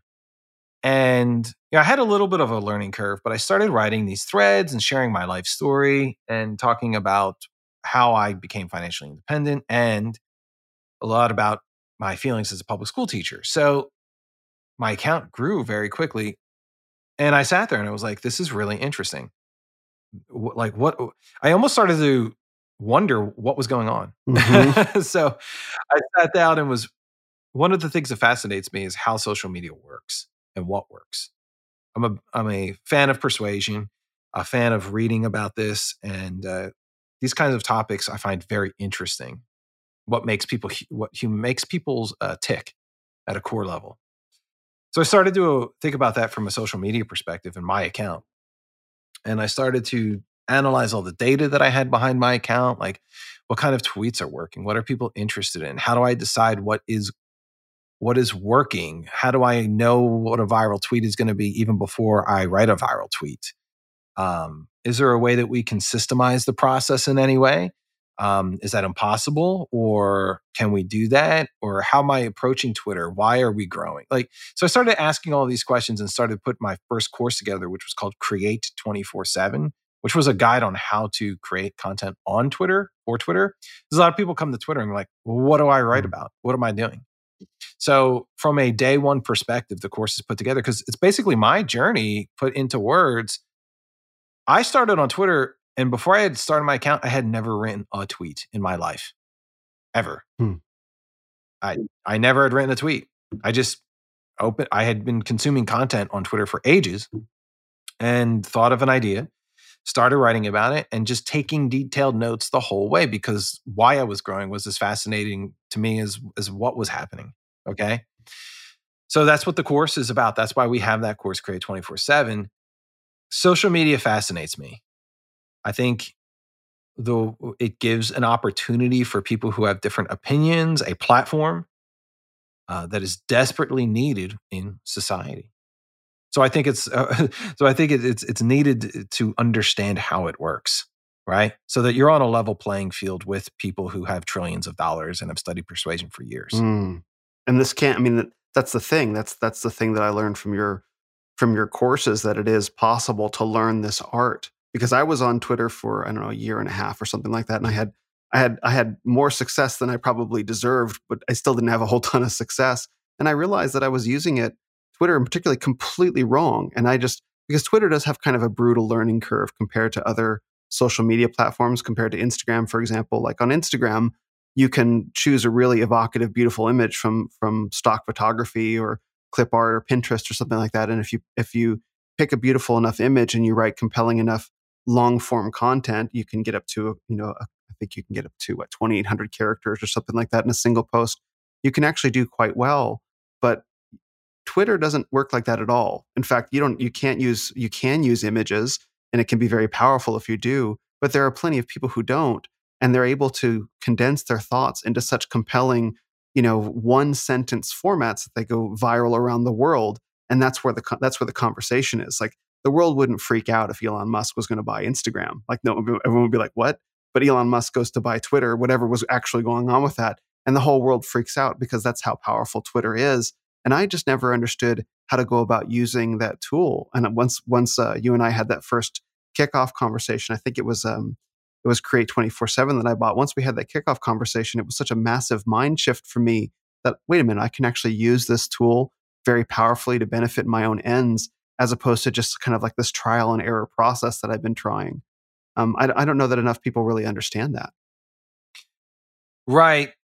On a on a most people aren't meant to be content creators. That's that's true. they that's aren't. True. And I and I and I want to get this out of the way. Is like the the writing that you learn in public schools is not the same kind of writing that makes it on Twitter. Yeah. And it's not very perspective yeah. writing and i think a lot of public i think a lot of what you in academia even it denies the fact that we're emotional creatures. So there's a very like logical component like cite your sources in academic yeah. writing. Cite you, you what source did you have there? You get source all the time there. Um you know or is it is this grammatically correct? Is there a comma? Is your punctuate none of that stuff matters mm. right? Yeah yeah. You, you need to understand and a lot of what we talk about in create 24 7 and we also have another one with templates if you really don't know if you that's a, the best place to start if you have writer's block um, is, is is focusing from an emotional perspective like how do you evoke emotion in your tweets? How do you get people to share it with other people? Right that's what our course goes into. And how do you go how do you what are some of the ways that you that you get people to do that? Okay so what one of the things is you need to it all starts from an awareness perspective, right? So what you need to do is you start is kind of like what I told you with the classical music, right? You need to pick down a couple people and start consuming. You you, you need to curate the content that you're going to read on Twitter first, right? So pick a general direction and then write down some of the biggest names that are on the platform. Start reading their content, start studying their content. Take a look at how they write tweets, what words they're continually using. Write it down right? Now the the the point of it isn't so that you're going to start copying her tweets. It's, the point is so that you can understand what at least one account is doing right. Okay, that's going to be able to give you like a general direction. So start looking at what other people are out there, and then from there you're going to establish your own unique writing voice. And like for instance, if I was an if I was an artist, okay, I wouldn't just one day just pick up a canvas and start painting. I would have studied art history, art appreciation for years, right? Well, do you, I mean before you you study art, art appreciation and then you pick an artist that you emulate, or is that is that kind of is that kind of the idea? Because I think in culture we just kind of learn like just pick up a brush and start and start painting. Versus t- Twitter, it definitely makes sense to discover what is successful on the platform, but then at a certain point you can't you can't just keep emulating that. Like I remember when um, you and I first started talking, and I think I came in to um, create twenty four seven, and I remember you know, oh, the Renaissance of Men. The first time I heard that name, like, oh, here we go. and I remember you said that. I asked you about it later because because there are so many men that that that on on Twitter, especially, adopt this kind of like statue kind of you know copy copy and paste kind of attitude towards masculinity and writing about that. So uh, at a certain point, like yes, begin with what's successful, but you have to differentiate yourself after that. Like who are you in that in that in that in that world? I guess. Right. But you need to be starting from some kind of basis. That's true. I don't know a jazz musician in the world that has just been like, yeah, I just picked up the saxophone. that doesn't exist. Right. Right. So they don't exist. It's like, oh, yeah, I love my, you know, I was influenced by My, Miles Davis or, you know, XYZ. So it's really the concepts that I've learned from the art world. It's your every single artist is out there has had somebody who they have meant have have they've appreciated before. Okay. Is that, I mean, like, do you think Michelangelo looked at other people's works of art? Of course he did. He knew exactly what everybody else was doing at the time. Mm-hmm. You know? Um, so the same concept applies to Twitter. Start making a list. Being the point is to be intentional about what you consume. That's the key. All right. You're not sitting there just like doom scrolling all day long. You're paying attention to what works and you're starting to take notes. From there, you start to get the next part of it is how do you find your voice? Okay well you need to start get, getting comfortable with the with the with being creative and i think this is a big block for a lot of people so one of the ways that you can do that is just from day one you're going to need to start forcing yourself to write like you wake up in the morning and write 10 tweets get mm-hmm. comfortable with with with putting your ideas down all right and uh, i i stole that a bit from james altucher who has an idea is like wake up and write down 10 ideas a day. Well, tweets a lot like an idea. Write down 10 mm-hmm. tweets per day. Take a look at them. And uh, the next day, well, what will happen is you're going to, you're consuming intentionally. You're going to sit down. You're going to, you're going to write your own 10 tweets per day. The next day, you'll wake up, take a look at them, take a look at like two or three of them, and you'll be like, man, eight of them are trash. right. That's not good. But you know what? These two, they're pretty good. How about I just tweak it like one or two different ways? and then all of a sudden you post that onto the timeline your content is going to be more is from from your ideas perspective you're consuming properly that's more intentional and what you're writing is going to be more intentional as well you have to get comfortable with the create content the other part of this is in the art world when you're in a process of content creating uh, this is for anything really it's called the creativity faucet and i noticed this when i was a musician when i was playing comp constantly i would always be in the zone Okay. You don't need to warm up if you're constantly performing. Mm-hmm. And because it's just like, whoa, I'm just going right back on stage. And it's the same when it comes to Twitter. One of the problems people have is that they just write like one thing and then they're like, well, what do I, what you, you, again, if you're writing every single day, you're constantly, you're building up a library, you're learning how to get in the zone. Creativity faucet is it takes time for you to find the good stuff. So let's say you spend like let's say you're you're you're you're doing something and it takes you like 3 hours well that first hour might be the worst part of your work mm-hmm. and then mm-hmm. finally you get into the second and third you need to keep going when you're on fire right because that's where you are that's where the creativity faucet is you you're getting to the good stuff I remember years ago I heard a quote um, from a classical a classical composer. I think he was also a performer, and he said, uh, "If I don't practice for one day, I can yeah. hear the difference." right? You maybe even know this one. If if, if I, I know it, practice, I, I know what I know what that's like. Yeah, Yeah, if I don't practice for one day, I can I know the difference. If I don't practice for 2 days, the orchestra knows the difference. If I don't practice for 3 days, the audience knows the difference. Right? So you got to really keep in that and I and I I really took that to heart over time where it's like you can feel if you take a day off, you know, and you can really feel like I'm off my game today. But if you let it go for long enough, then everyone will everyone will see. And there isn't there is a game aspect to it. There is a the, you know people expect you when when you build up a following when you when you get these things going. There is that expectation of of being able to provide a great experience for people who have invested you with the trust of their attention. And there's a there's a fun aspect to that as well, um, and there's a responsibility too. Absolutely, I'm with you on that. You're putting pressure on me, man. I don't. no, but you're absolutely right about that. Once you build an audience, it's a lot different than when you're just starting. There's a lot of yeah. expectations for and what people I like, and, and, the creative process changes a lot. Like when you have 136,000 followers, right? That's what I have, something like that right now. Mm-hmm. And you have a whole library full of tweets. The content creation process changes a lot. And and the reason behind that is because you know what people so i'll approach twitter and i'll go okay what are people well what what what do people need to hear and what do people want to hear and i try to bridge that gap mm, mm-hmm. well do you like i know we we before we started recording we were talking about um, instagram versus twitter and the different content that you might be um, that you might be sharing on the on the two uh, platforms do you want to go into that a little bit because um, you know, there's a certain like Twitter is a, can be a pretty tightly controlled dialogue space, and there's a little bit more freedom on Instagram. And I'm curious how someone who creates at your level bridges that gap because you know you're you're you're flying pretty high in this really great way. And yeah. sometimes, you know, along like the things that people need to hear are the things we're not actually allowed to say. Right. So, eh, I mean, I guess there's a component of show versus tell in there, perhaps. Absolutely. And I was just about to say that on a on a Twitter level, you have to remember how the platform works. It's you're, you're limited by a certain amount of characters, right? Which which is a there's a beauty to that as well. Right? It's it's like writing haikus, really, right? You're yeah. you're limited to X Y Z amount of characters.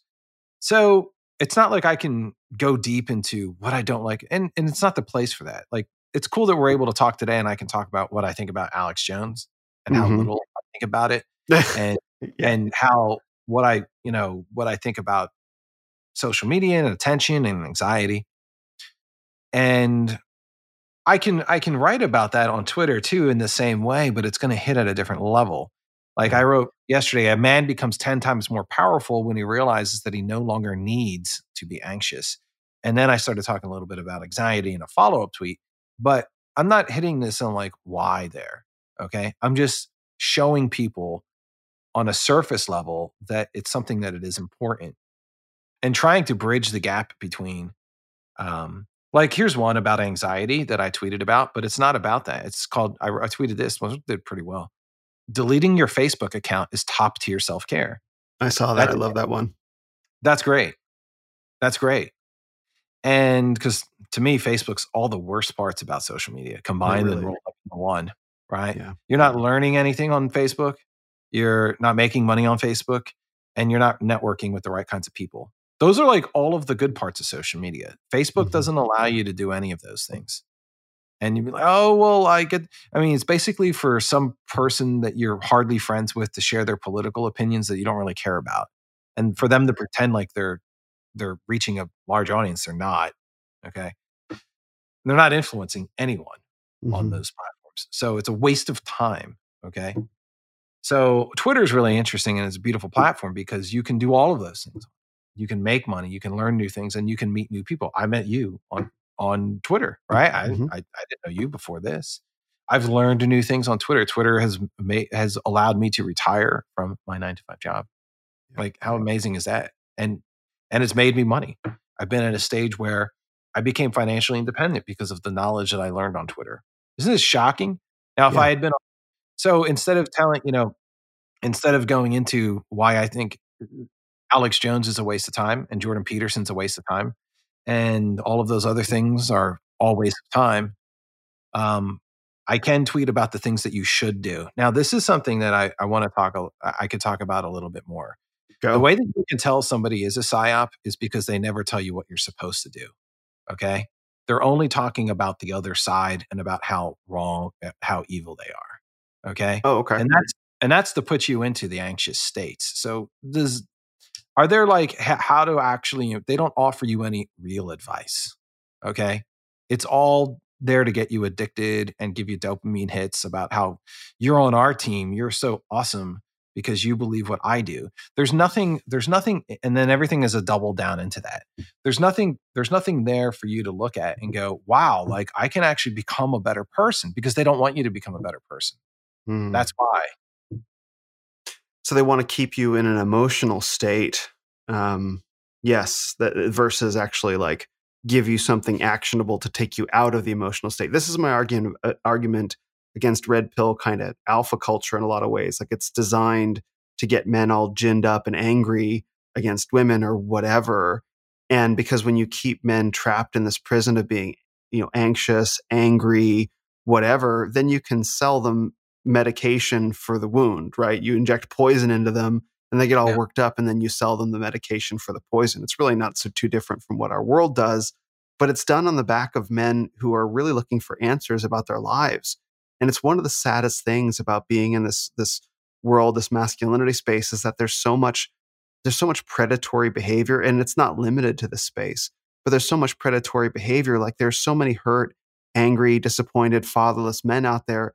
And to look at this enormous amount of suffering and to say, you know what, I can make a lot of money from that, is just beyond. Like I, I'm really going to actually keep thinking. I'm never going to like anxiety is the weapon like wow like you i think that that knowledge you know is going to continue to deepen in me like it hit me in the moment but like yeah it's the gateway to evil because if you can it doesn't matter what community you're a part of you can be blue pill red pill purple pill black pill black pill especially right you know yeah.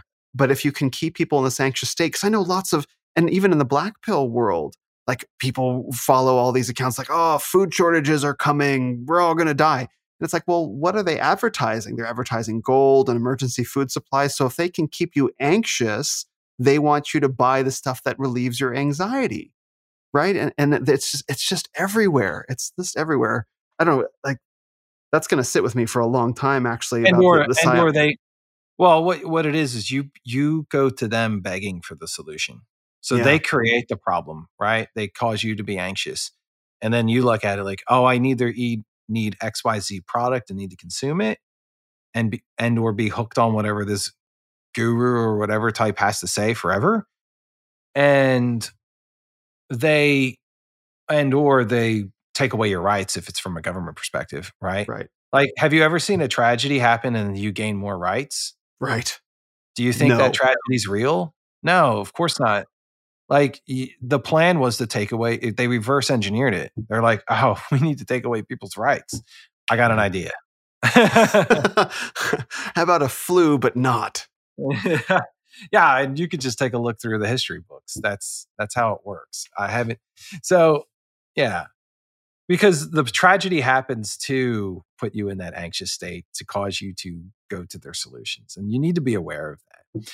Notice that none of these guys who are on social media or media figures tell you how to get out of it, right? Right. They never they never give you like the real sauce. They don't go like, you know, this is what like if if Alex Jones was out there inspiring people to like become better human beings every single day, day in and day out, and he was like the avatar for that, and he was like helping you get it and helping people go after it and just crush it and uh, yeah, occasionally naming some things and saying, "Hey, this, this, this," but he doesn't do that, right? It's just he he's he's anxious. He's always in an anxious state himself because he's trying to model that for you so that you're there along. It's it's like a pacing and leading technique that he's that he's mm-hmm. doing. You know, I, you just helped me realize what it was that I really got out of Create twenty four seven, because what I really got out of that thirty day course, obviously, I got a ton of you know connections and knowledge and wisdom and support um, but what i really got and i, and I really do mean this um, is that that course took away all my anxiety in terms of being able to use twitter and, and in a larger sense social media. Because i think there was always this no this knowledge that yes i was using it you know to to promote a message but I didn't feel in control of how I was using it because I didn't know how to drive the truck.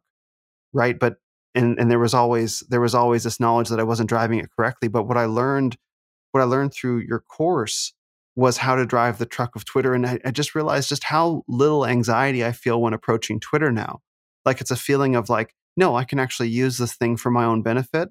Like that's it's kind of the fulfillment. I don't know if that was your intention with putting the course together, but I don't know that I've really thought through up until this point what it was that I really walked away with that transformed my relationship to social media, which how is how we started the conversation, like learning from you transformed my relationship with social media because I recognized that I could use it for my own purposes and not be used by it. And so that just eliminated this entire source of anxiety in my life of not knowing something that was so fundamental to existence. So it's kind of like the manifestation of everything that you've been talking about in your whole perspective. Like you manifested it in these courses. Applause to you, sir. Like thank you. Right. And I really do like this just hit me as we've been talking. Right. Yeah. It is. It is intentional. Okay. It is intentional. Like, right, right, from the, right from the beginning of the course is is I ask people to start to define themselves. Mm-hmm. So it's like you have to, and I clearly lay, you know, this is a lot with Century of the Self in mind when I wrote this, is like you're going to need to define who you are, right? Mm-hmm. Are you a consumer? And then I actually list what a consumer does, right? Are, or are you a creator, Yeah. right? And I'm coming at from the creator perspective is all of my knowledge and my existence of being in the art world and seeing master creators defining you and the content creator the same way in the standards that we have ourselves in the art world. So it's like, here's a list. This is what consumers do. This is what creators do. Which one are you? Who are you? Right? Because you need, and I know I hate saying the word mindset, right? Mm-hmm. But, um, you know, being a content creator is kind of like running a business on your own. Mm-hmm. There's, there's a way of, of saying this. There's a way you have to like, you have to earn people's business. You have to earn people's followers. Yeah. You have to, you have to project energy out onto the timeline. And you need to be relentless about this. And you have to be comfortable sharing your ideas and your knowledge with the world. And most people aren't comfortable doing that. Most people are Mhm. comfortable consuming all day long. They're like, hey, I had a really long day at work. I'm going to go plop myself down in front of this Netflix movie that is, you know, wants me to think a certain way. Right. It's there's nothing there's nothing different about creating content on Twitter or on YouTube or even Instagram. Um, if you want to be good at it, you need to dedicate yourself to the process. It Mhm. holds true in any form of art. So what what what do you see as the difference between Instagram as you're just starting to get into it and Twitter? Like what do you see the advantages of those two platforms? Because I know a lot of guys in the masculinity space, you know, since taking your courses, like I've been a total stand like guys, you got to get off Instagram. Instagram is a dead end for talking about masculinity in a lot of ways. There are a lot of things that work really well there, I don't know. but like you got to get on Twitter. Well, I'm I'm in my I've only been seriously taking uh Instagram seriously for like maybe two Okay, weeks. but, but I have like a but right now I have like 4100 followers. It's not it's That's not, bad for only taking it seriously But- for a short time. Yeah. The the Instagram game I think has I think it has more upside. I'm Hmm. starting to Yeah, I really do. And it's because there's you know, I, I I- like I posted something and uh, you know, there, there's more normies out there. And so I think you're like I posted something of I, I posted one of my tweets on Instagram. I spent 20 years teaching public school and I have a master's degree in education. Trust me, homeschool your Yeah, children. legend. And so I was starting yeah, right. And I've had that tweet go viral actually multiple times. And when I posted on the Twitter or uh, on Instagram, you'll get more people. What a horrible post. Schools teach the essentials of socialization. ah, let kids be normal, right? Like, you know, what is normal? That doesn't mean Right. anything. But um Instagram, I think, has amazing upside. And I think because you can write a lot more there and you can tell pictures with stories in a much deeper way. I'm gonna be I'm I haven't I haven't executed yet on it. So I don't really want to talk Sure. about too much of it because I'm not I'm not I'm still organizing my ideas but I think you can go after things in a deeper way. I think Twitter doesn't Twitter Twitter doesn't really allow you to get deep, in my Right. opinion. I mean, yeah, you could post a meme and you could say, "Yeah, that meme's deep," or a tweet that can hit you like right in the feels or something like that. And yeah, that's all fine. But the but uh, the thing I like about Instagram is that you don't have to post every single day. Your type of posts are more dynamic and you can go much deeper into Hmm. it. Um, yeah. And imagery is something that is at your disposable from a from a deeper perspective. There's a lot of things I want to do on Instagram. I just I just need to go out there and do it. Got it. Okay. Well, I've been telling all the guys. I've been telling all the guys to move over to Twitter, but it sounds like um, it's so it's No, no, no. Go on Twitter. Go on Twitter. Twitter is where like I Twitter is where like single standalone ideas win. Okay. Okay.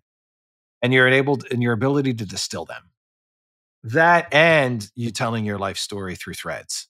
Okay. It, those, it's, it's kind of like almost the polar opposites work on Twitter. But Instagram is kind of like, I feel, you know, with posts, with carousels, with reels, there's so many ways that you can approach this. And I've already, and I've already started to do like themed carousels. And my last one got like over 2,000 Yeah. likes. And I'm not even that big of an account on that platform and I can already start to see the potential behind it. And I'm already like, just like, oh boy, we can really tell some really interesting stories. You know, the cool thing about memes, I was thinking about memes, is like memes really do put you on the same level. They have such a huge impact on people. They put you on the same level as some of these brilliant, you know, uh, it's like, you know, taking the same stage. Social media is like you're really taking the same stage with or against certain Yeah. ideas. And you can throw these kill shots down. It's a fantastic place to be. I think it's amazing that we can go from talking about in the same in the same account, the same art of purpose approach. You know, from talking about high level, you know, uh, classical music and and fine art, and then memes. Like it's a real sign. It's a you know, Yeah. in spirituality and religion that you've managed to put all these pieces together into a single online identity is a real sign of of of hitting on something important because I think a lot of men they they'd establish this online identity and offline for that matter that's really that's really narrow but if you can express the totality of who you are as a person and make it all fit together you know that's that's the result of a life lived with purpose because a life lived with purpose everything that's unessential gets cut away like your mustang has to fall away but everything that's essential gets highlighted and surfaced and you don't have to leave anything essential behind I agree with all you just said. I do kind of tweet a I, I do tweet like a pretty wide. I'm I'm not I'm not niche down. You know, I do tweet about pretty much anything that is on my mind. And I've kind of set myself up that, you know, way for a long time. I tweet Mhm. about what I want to tweet about. I tweet about public schools. I tweet about family. I tweet about making money. Right. And uh, sometimes people are like, why are you tweeting about making money, man? Well, that's who I am. Right. At the end of the day, what you should be writing about is your life. Okay. Your content is your life. And it's you sharing that story with the world. Hmm. If it's in a platitude or a meme or a something, then that's what you're doing. And, and from there, you're gaining a better understanding of what you've gone through. So, what do you write about? You write about you, you write about what you've done, and you put it out there in ways that people understand. I guarantee that, you know, if somebody, I get this a lot from people. My life is so uninteresting and boring. Well, it's a shame you think like that. Yeah. Like it's that's a tragedy in itself. But i bet that there is something you've learned within the past few years that your f- former self needs to hear right? So a lot mm-hmm. of my tweets are engineered to who i was in my 20s like think about who you were in your early 20s i bet there's a lot of things that you needed to hear. A, a lot of things. A lot one or two or two, right? So, Yeah. so a lot of the times when I write these tweets, I'm not just tweeting what's on my mind. I'm tweeting what I needed to hear, because I know that if I needed to hear it, or who I was six months ago or six years ago needed to hear it, there's somebody else in my shoes right now that needs to hear it as well, and it's important to them. Can we can we talk a little bit? I know you've been very generous with your time, and I know that you have you have uh, you have lots going on and, and many DMs. But can we can we talk a little bit about because you're a father now, Mhm. and you're talking about advice to yourself in your 20s, and, I, and I'm curious, like your own growth path, how you were raised. You know, did you like you needing to hear some of these things? How did how have you become the father that you are? Did you learn from your own father? Because I find that some of these subjects are so important today that our upbringing, for better or worse, can help us bring become the men that we are, either by evolving on it in a positive sense or reacting from it. Like my upbringing, I reacted from it, had to go on a big long journey to kind of come back into understanding what of a what I, I grew up with was a value. Can we talk a little bit about that? Because I mean, I guess you also grew up in the classical music world, and that's a that's a pretty high performing world for for a kid. You know, to be ten years old and singing the national anthem, like you don't get there because the ten year old wants to show up and practice every day. Like you're you're cultivated in that direction. Right. One of the one of my most viral tweets and one of the themes that I tweet about often is that you should forgive your parents. And mm-hmm. I've I've had this tweet go viral multiple times. I think that a lot of younger guys they hold this deep kind of hatred for the cards that they've been dealt. And you mm-hmm. can see mm-hmm. this on like how people talk about boomers and how they talk about older generations. And I, I, you know, I'm just going to be real. Your parents weren't able to break the the psyops and the they weren't it, there's this it was too much right? And they probably didn't even see it coming. All right so to to, to yeah. you may have been put in a bad situation now but i'm going to assure you if they knew what the magic bullet was they would have pushed the trigger okay? Right. Right? And they did their best with what they your your parents are coming from a place of love and they did their best with what they knew and i think it's important for people to recognize that that's going to relieve anxiety from you as well. Mm-hmm. And and you've been go ahead. Sorry. Yeah. So I needed to hear that. You know, I grew up in a blue collar house, and you know, we didn't talk about money. We didn't talk about. We just did regular things. You know, and I'm not saying it was bad, but have you ever seen the movie Rushmore? I haven't, but I'm I, I know of it. You know, okay. So I was I was a little like that guy. Okay, and I think mm-hmm. there's a lot of guys that are, especially high achieving, just like, you know, he he's almost like ashamed he wasn't brought up with everything perfect. So I went to college and I was there on full scholarship. Okay. Mm-hmm. And I was like, oh my gosh, all of these kids, they get whatever they they got whatever they wanted. They got whatever they need. They um you know, you're looking at their lives. It was really eye opening to me because I was like, wow, they went to like elite private schools. They went to X. Man, I never had any of this stuff. Mm-hmm. And when you start comparing yourself to the world when you're a young man and you don't have certain things and you see people that are wealthier than you and have more than you, part of what you do is you start to blame your parents. Like, oh, I wish mm-hmm. my parents would have been a little harder towards me, or I wish my parents would have let me get this ice cream cone, or I wish the parents like, you know, and there's always a something. And I've talked to a lot of young guys. I've yeah. talked to so many young guys. And I'll tweet some of these forgive your parents things. And there will be some people that get really, you don't know how bad my parents were. Well, I realized something in life as I got older. The older I get, the more I realized that I never should have ever been upset with my parents. Because anytime I was ever upset with my parents, it was really a reflection of what was inside of myself the more successful mm. you get in life, the more you detach yourself from that.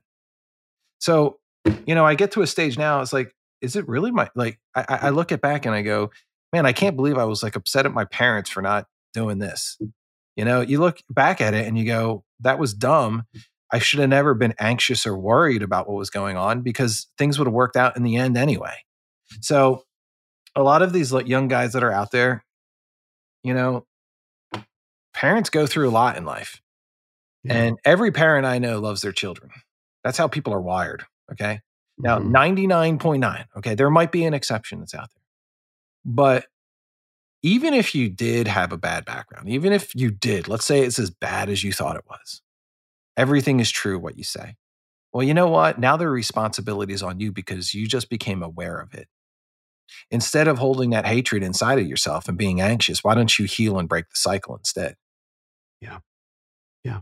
You can hold on to it forever and you can you can backwards allow your upbringing to define you by constantly dragging it along with you or you can grow and transform as a result of it. I see a and lot of I see a lot of men even in their 30s that are still yeah. like I wish my dad did this. Well, how, you know, at some point you have complete sovereignty over your own life. Basically, you're telling me your dad is still in control of your life. You have complete right. control. You need to approach life from you have a complete control perspective, even if it's true or not true. You need to think that. Mm-hmm. And you need to make it true. you need to make it true. you need, yeah, you need to start putting those steps in process if it's not. So sitting around blaming your parents all day, I think is kind of like a plague that is that is going on. And uh, I think schools condition kids to think that their parents are bad. Um, Mm-hmm. no, like, oh, your parents are bad. They they live in suburbia or they drive a pickup truck or they don't do this and uh, they they didn't spend enough money to send you to college overpriced college you know so you should be upset at them because the result was in your life or because your parents didn't do enough. I think a lot of people would heal if they had just you know forgiven them and take responsibility for their own life. So when you have your own son is it's it's different. It's life is going to hit you differently. I think one of the big lies that's told to people is that, oh my gosh, you'll never have any time or energy once you have kids. Uh, that's one of the things that made me work harder than anyone hmm is I was not going to fail. I, I had never, it's, it's really interesting. When I started, I, I had never, one part of my time, I had never thought about like the, failure was not even an option. Like I was going to make it. Like this, this account was going to make it. People were going to love it. And this was, I knew it was going to happen. And a lot of that is because, you know, I have a son and it's like, you know, you're going to, you're going to approach the world with a different mindset once you have kids. Your actions whole, uh, carry a different kind of weight to it. Yeah, you mentioned that you know your son was born right around when COVID happened, right when you lost your classroom, right when you hit seven figures. Like it's kind of it's kind of uncanny how all this happened at once, right? Like what a what a what a forced mindset shift in terms of everything that you had really held dear, right? Like you have this identity. Like we all grow up with this this economic identity of ourselves, and suddenly you shatter that economic identity when you hit six figures of wealth or seven, Seven. figures. Yeah. Yeah, and then and then um, and then you you're a, you're a teacher, and suddenly you can't really teach anymore because you can't do band practice through Zoom, so you lose that, right? And then the whole world goes into like this this undeclared world war essentially starts, right? And and it's like, and and then you become a father. It's kind of like you lost you lost everything you were and then you gained all the the seeds of all these new things kind of all at once it's a little strange It is a little strange. there was a lot going on at that time period. And Yeah. how how again, how you respond to tragedy is going to make or break you in life. and and blessings too right, Right. like it's How like it's like tragedy and blessings ha- like whoever has so much tragedy and blessings happen at like the same time the same time Yeah, absolutely. Tragedy, well, yes, tragedy. I want to make that clear. It's tragedy and blessing at the same time. yeah well yeah Yeah. well because so- that's the mix right Yeah. So, well, and, and a little bit is, is how you view things, right? Is it a tragedy or is it a blessing, right? It's an opportunity for you to improve. So, and that's that's a little bit when I want to. I'm not harping on a tragedy. I'm saying that how you respond to bad events in your life is going to define who you are. Okay. So you could say like, "Oh my gosh, I just lost my classroom." And now they're telling me, "Oh my gosh, now I got to when we come back to school, oh, you got to work twice as much now." Right? Mhm. It's like, "Oh man, okay." And of course we're not going to pay anymore. And Right. and you're like, "Oh, okay, I got to do so how you respond to certain to things that happen to you that are bad is going to define. It's just it is who you are. and then how is um so you've become a father and you've you've had all this incredible success and it's rewired the way that you think about um your life and when you're going to pass to your son and i'm sure it's rewired you know your extended family like um, your parents as well like looking like congratulations to our, our son who's done all this incredible these incredible things. I'm, I'm sure there's also a component of them not really understanding how you acquired seven figures of wealth more through the internet. Like is there that kind of generational gap? Like we don't really understand it but hey good job. Or do they actually understand sort of what it is that you do No, th- they don't. know. I don't even understand what I do. But my that clears that up my parents know. I when I told my dad, I was like, "Hey, look, this is this is this is what a good daddy is." Though I told my dad, I said, "Hey, I'm gonna be quitting my job in the classroom, and, and, you know, I have a master's degree. I'm fairly good at what I did. yeah And, uh, you know, I'm gonna be I'm quitting my job, uh, and I'm gonna be running a social media page online, and it sounds it's absolutely bizarre." And he's like, I I just remember his reaction to it was like, I don't understand any of what you're talking about. But he's like, I I know that if you're gonna do this, there must obviously be a good reason. So I support it. That's awesome. Yeah, that was his response to it. Because I actually had to sit down talk with him because I was like, man, they're gonna. I hope people don't react to this like the time I sold the uh, Mustang and bought a Leaf. So you know, I sit down. I, uh, some people, I, I guess, regular people at my job, I don't think they even. I think they probably thought I was coming back next week or something like that. Like this is crazy. Sure. Like what? Like no way. How how does somebody do that? But when I told my dad about it, he was like, "No, this is it." He's like, "I don't get this, but if you're telling me that you're doing this for an important reason, then I believe you, and you know I'm all for it." That's what he said. That's amazing. Yeah. I mean, I could understand. They'd be like, yeah, nothing that you said makes any sense. And I'm opposed to it versus nothing you said makes any sense, but I believe in you. Like, what a blessing. Right, right. And yeah, I, and it's it's kind of it- to me it's it's a little bit of a dream because of of what we've been able to uh, accomplish from a financial perspective. And I'm not here to I'm not here to be bragging about that, but it No, that doesn't come across. but the the amount okay and, and i'm just i know it's hard for most people that are even listening to this to understand is the amount of upside in money that you can make online is it's there's no limit to it okay Right. and I, and i'm not telling you to start an account with the idea of just making money online but if you provide value into the world you dedicate yourself to it you start to teach other people um, especially if you can teach them how to make more money and or save them time right? So people are going to just flock to it they're going to go to it and you know if you want to monetize it you can you can just focus on ideas if that's all you want to do but building an audience is a form of currency in society because attention is the most important thing that matters right? So if you're able to build an audience and you're able to have people that love what you do and who are like, oh my gosh, I love these guys' tweets or what he writes about or his emails about or his YouTube videos are about. If you're able to have an audience, you're able to influence. And hopefully you're doing this in all in, a, in an ethical manner, of course. Right. I don't know that anyone really can understand who hasn't built an audience. It's something that I had to think Yeah. through. You know, because I think Jordan Peterson he quit he quit Twitter recently over a bunch of stuff, but not even about him, but guys at his level or guys at your level. It's like you can get out your phone, you can type 280 characters or less and hit send, a split second impulsive thing, and that thought, that statement can go viral around the world instantly like unprecedented in human history. Right. I think- Unprecedented. I think people, uh, yeah. I mean, just think about this for a second. I have a tweet that I want to find this, the numbers. Okay. So here it is right here. This one, this one, okay. Yeah.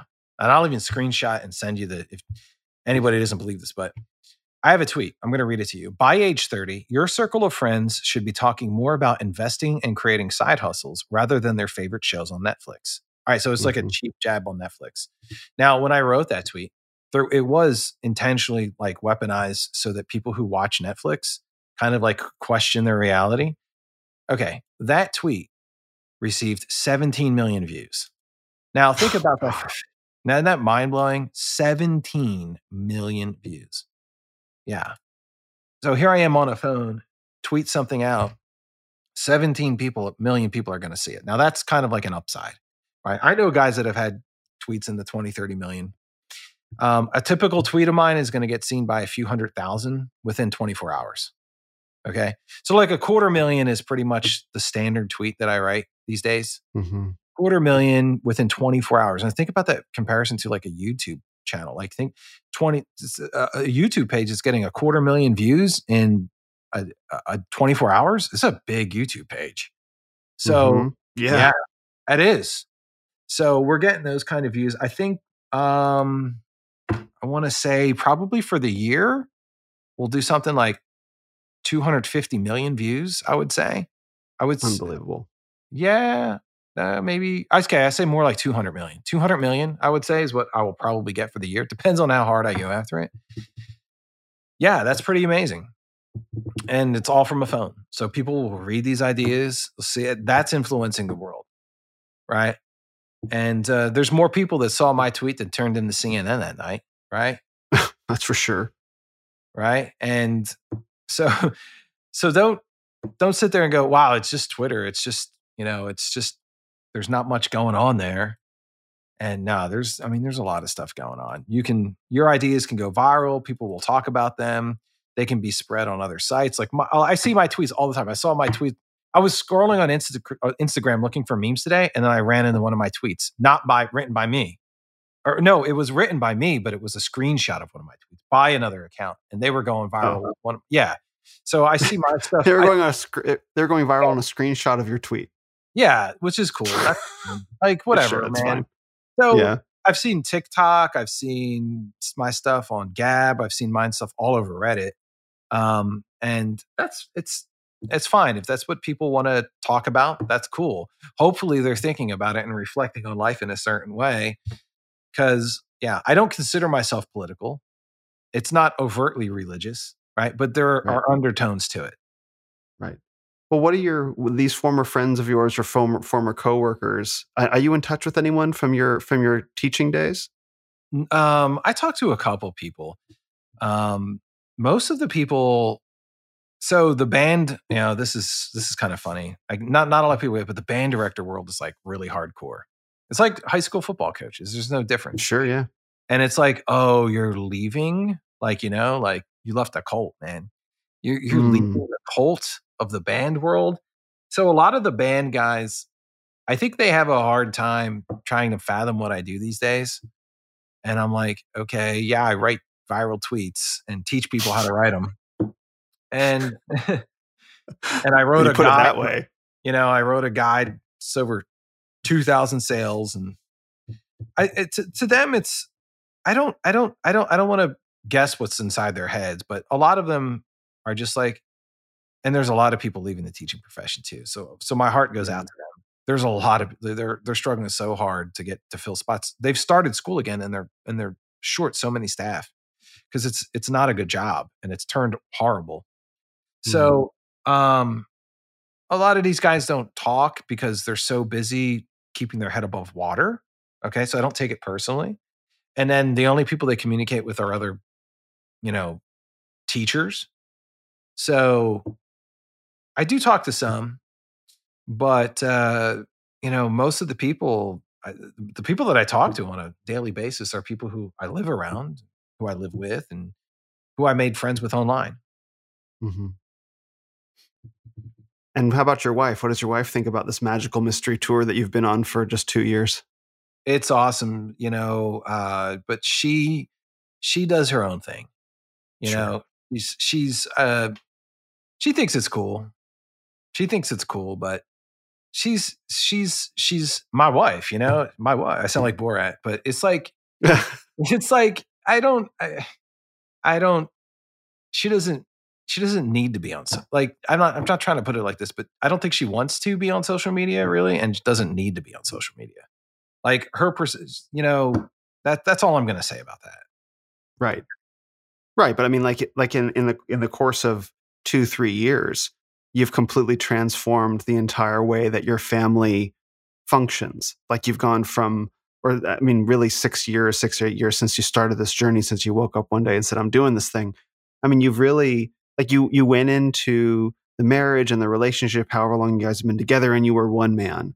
And then one of the challenges that I find men really have, especially when they're in relationships or married, is that um, they, they, have difficulty becoming new versions of themselves because it's difficult to transform in the sight of somebody because you're going to fail right and so you have to risk being being sense. a fake. Yeah, but like you you did the thing, and now you're and you. I'm sure you failed many times along the way, and now you she she came into the marriage with you, and you were one guy, and you manifested this other guy that lived within you. And that must be a really cool feeling to look back on, like, yeah, like that's the ride, right? There's something really noble about that.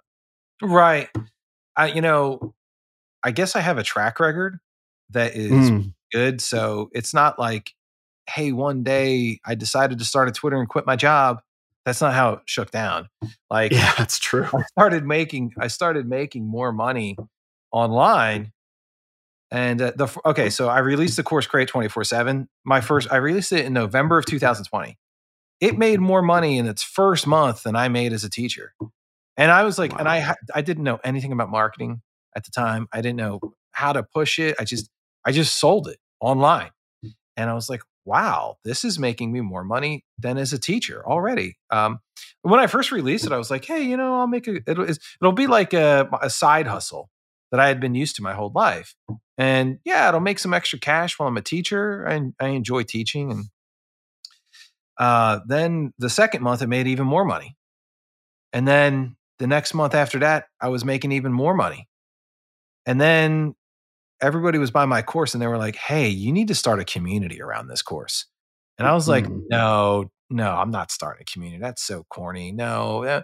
But, you know, I was, I was listening to them and they were like, no, start a community. Like, we're in all of these lame engagement groups. If you guys don't know what an engagement group is, bless yourself because I don't know. you know, so they're like, we're in these, we want to form like a group, a network where all we do is talk about what works on social media because it's constantly changing, guys. Like, that's the thing about social media. Like, what works three, four years ago doesn't work today or works at a, lo- a lower level of effectiveness.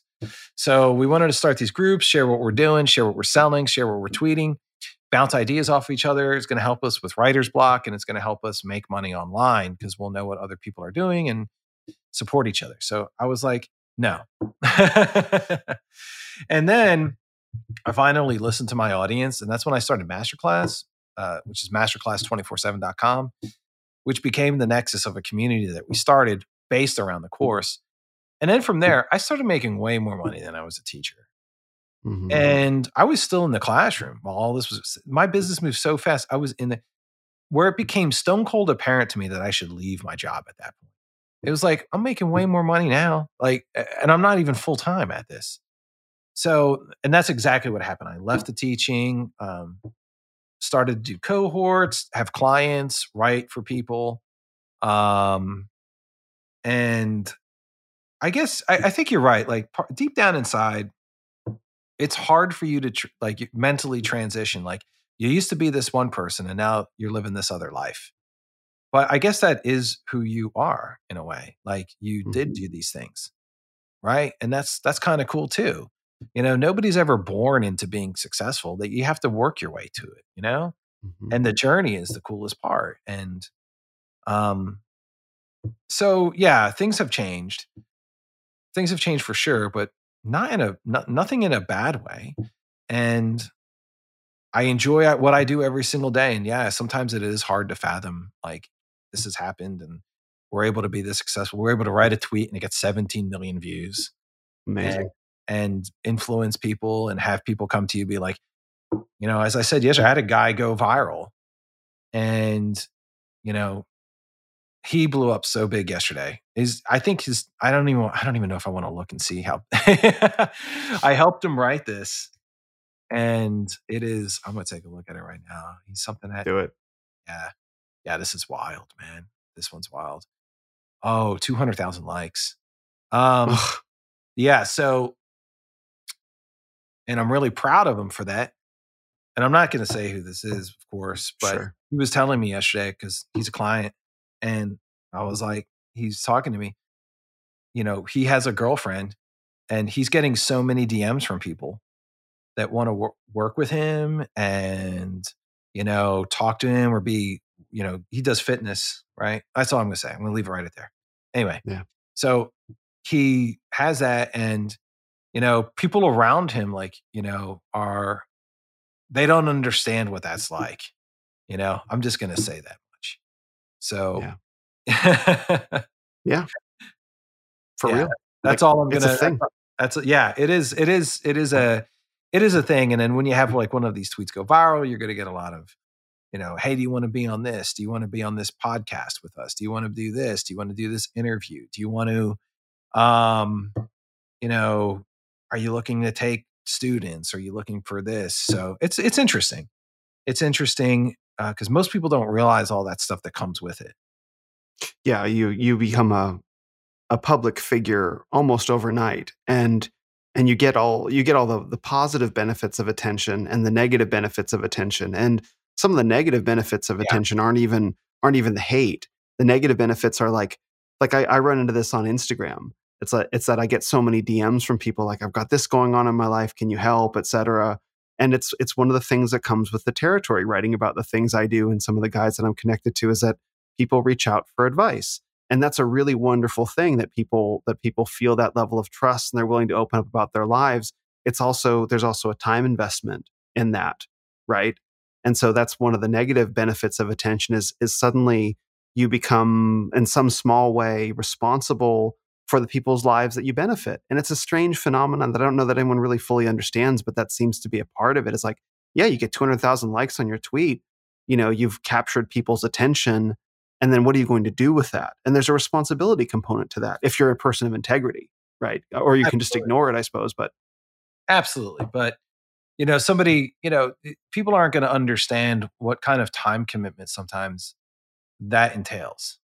So Yeah. what, what I mean by that is, is that, well, I, I, I, can't really get into that here. This is something that I just, it's, it, it isn't something that I feel like is something that I should discuss publicly, but sure there, there's a whole lot of things that go on. Like if you have a viral tweet and, you know, anyway, I'm going to try to get let, less talking about what, what, what, what goes on with that.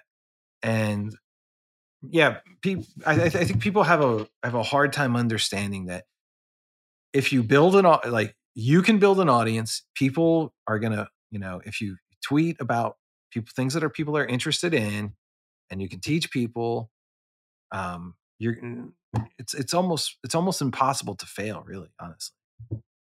it's, it's like be careful what you wish for right like everyone wants to be everyone talks about wanting to be famous and rich and we start out you know a lot of people will win the lottery for example and then they'll be broke within three years because the wealth becomes as much of a curse as anything else and it can kind of work that way with an audience as well like you build an audience and congratulations you got what you wanted and now you have to drive this bus and you didn't recognize like oh you know what i want to do i want to do this like well now you get now here are the keys No, no, no, And now like, you- like, yeah, I, I don't really want to discuss this because I don't. Yeah. Because it is actually not a bad thing from your perspective, but it's something that other people aren't going to be able to grasp. True. Like, I, which so so if you're listening, you're probably like, why the hell do I need to listen to this? And you're right, you don't have to. So I want to talk about something else. okay we'll change we will think- change this I don't I don't think people are going to get it because they're just not. It just doesn't happen, and it's only something that you can understand by experiencing. Yes, absolutely. And you know, one of the reasons, um, and and one of the reasons that that I, I I take interest in not this particular subject, but subjects like this, is that what I like doing in my in my podcast, and this is why I enjoy it, is because we all walk around um, surrounded by content creators or friends or parents or whatever, and everyone around us is having their own inner experience, and it's very difficult for people to um, the word that gets used is empathy. And I don't like this word because it's overused, but to Yeah. imagine themselves in someone else's experience. And one of the things that happens in the world of, of content creation, just broadly, whether it be a composer or an actor or whatever, right? That whole thing is, is that it's difficult for people to imagine, like, well, what is it like actually being Taylor Swift or someone like that? Like, hey, she wakes up in the morning and she gets this, you know, she gets the song that she has to perform, and then she has to go do this photo shoot as if she's this famous thing, this incredible creator, and then she go does everything that she's told, and then she gets this check at the end of the day. You know, not necessarily about her, but it's like these are the realities that that that men, the successful men live with that that are really important and that speak to their character.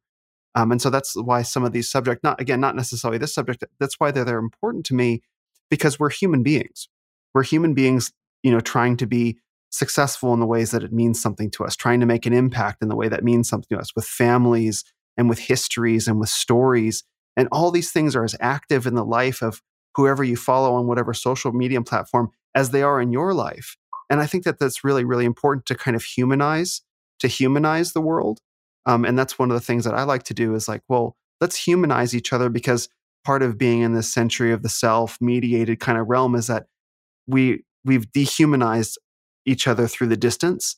And if we have to live in this world of distance from each other where we're all mediated through screens, how can we reduce that distance and begin human, humanizing each other again with the tools that we have available. So that's one of the things that I really like doing. So I don't want to obviously get into get into a whole bunch of things, but that's why these some of these subjects are interesting to me as my own form of content creator is that no this is a human being on the other on the other line here and let's let's try and appreciate let's try and appreciate that not just so we can appreciate them but so we can appreciate our own story and see our own story reflected in them and so that's why that's why i like doing this because it, it creates the opportunity um, for for men and listeners to have that with each other yeah i agree i agree yeah so uh, have you bought a new uh, mustang no, haven't bought one.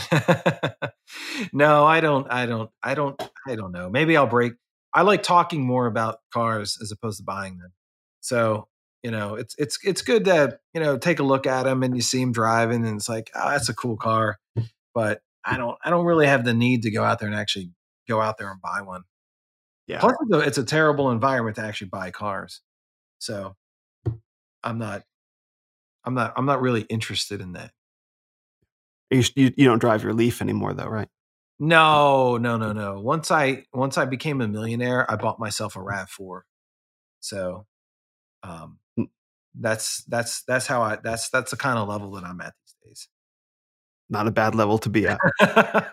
I like my RAV4, man. Don't don't don't mock it. So, yeah, man. I think to buy. I think if you, if, I think if you are going to ever buy a supercar, I think your net worth needs to be $10 million. I don't know why I just made that up, but um, it seems like it seems like a, a, a, decent number to me. That sounds like it'd be a really good tweet. You sound like you might be good at this Twitter thing. Maybe I'll turn it into one. Yeah.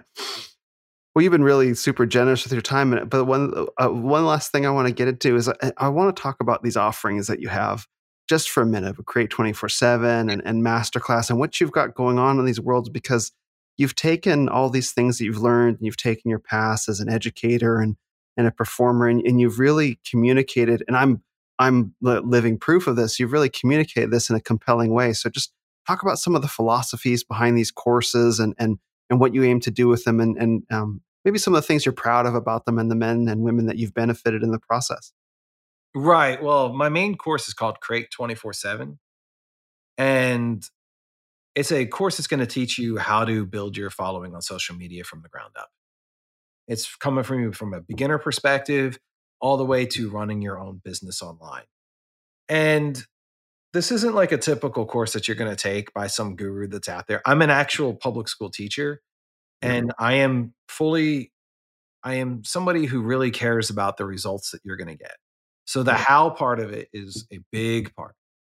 So um, if you want to learn how to build an audience online, get the course Create 24 7. It's going to teach you exactly what you do, step by step frameworks for how to grow your audience on Twitter. Um, and then we have another, we have a community called Masterclass, which is a community that is is actually based around the course itself but it's where we're talking where we're sharing our tweets where we're talking about what works all in real time you know, from a business perspective, from a content creation perspective, helping each other get feedback on their profiles. It's a live community where people are letting people know what they think, giving you direct feedback and giving you guidance in a form of a mentorship, but it's it's, it's a bit of a mastermind, really. Um, and then we have Create Publish Profit, which actually is a mentorship, which is a 30 day cohort that uh, is kind of like, hey, I want more hands on than a create and these cohorts man we get close to 100 yeah. people per cohort and they're absolutely fantastic some people love them they just want to be like all right i want to know what's inside this course create 24 7 but i also want to know how while i'm doing it all together like what do you guys think this profile i put put this give, give you feedback uh, we'll talk about tweets we'll give challenges out um, and then we do like customized lessons meetings chit chats, all these things during the 30 days. I mean, as, as far as the the proof behind it, I've got people that are running full six figure businesses from the course Create 24 7. They're like, yeah, I took Create 24 7 and now I make a hundred thousand plus online. That is not, yeah. a, that's not a joke. Um, I know many people that are doing that. Um, I had in the last round of Create Publish Profit, uh, we had a, someone getting 50,000 followers on Twitter and then I helped her put together an offer where she's selling ghostwriting services to other accounts that are Wow. in the thousands. Okay. So I helped someone to do that in the last create publish profit. And uh and actually I do some coaching too. Like I've got somebody, wow.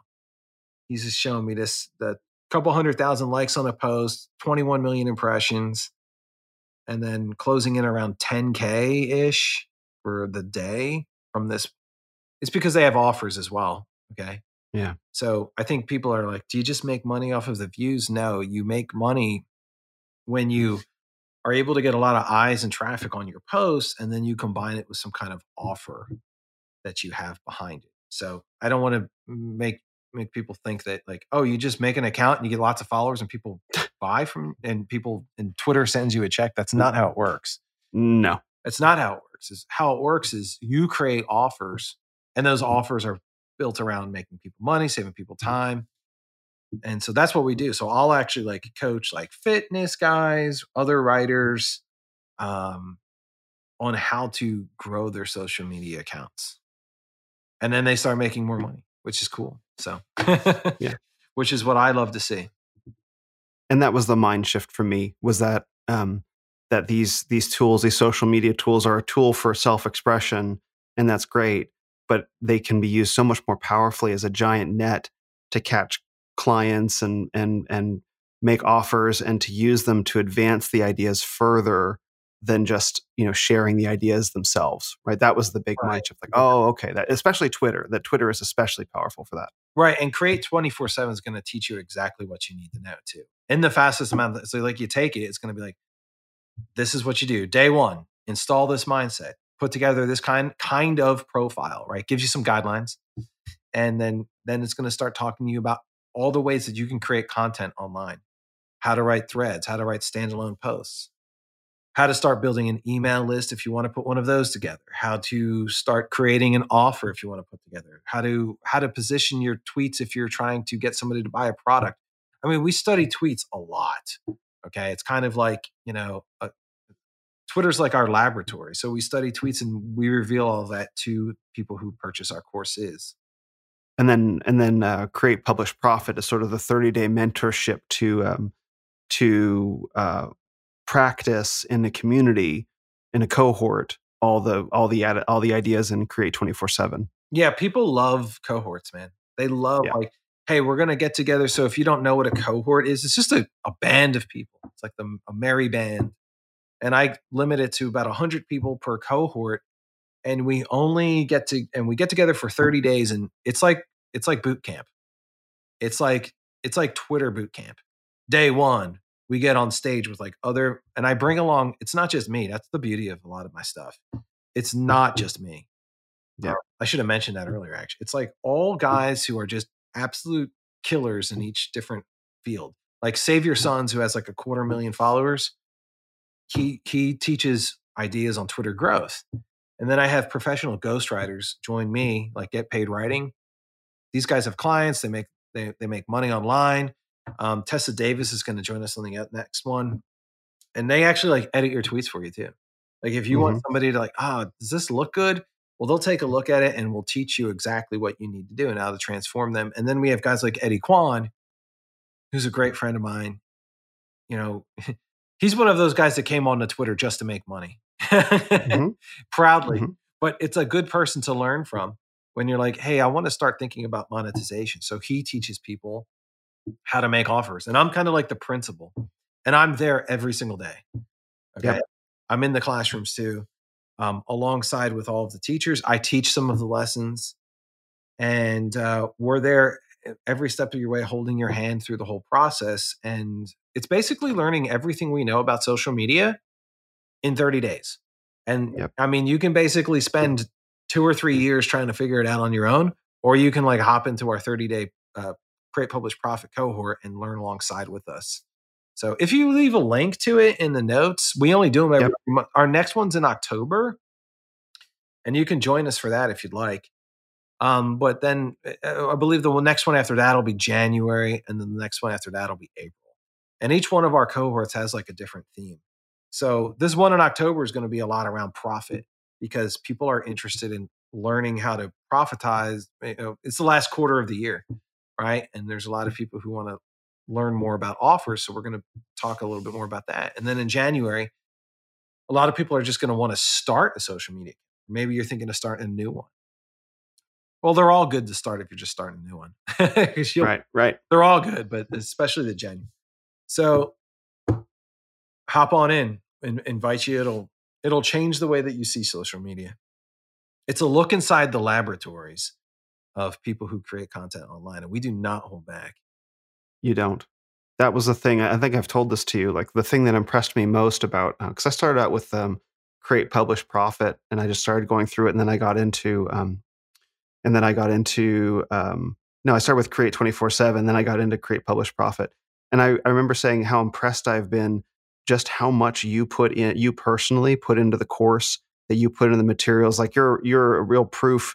You know, I don't mean to like big you up in this way, but I, I mean this very sincerely. Like the amount of value that you put into the stuff that you do blows me away. Like that was that as that was as much of a mind shift. Like the amount of value that you pour into the things that you give to your students is is really really impressive. And that's the part that I think people are looking for. Is you know if if they spend X, they want to be able to get back X times five, and that's the sign of a good creator. Someone's able to do that. And that's why I recommend your stuff so heavily because I know how much of yourself that you put into it. Right. Uh, I want people, it doesn't matter what what I do, and I preach this often.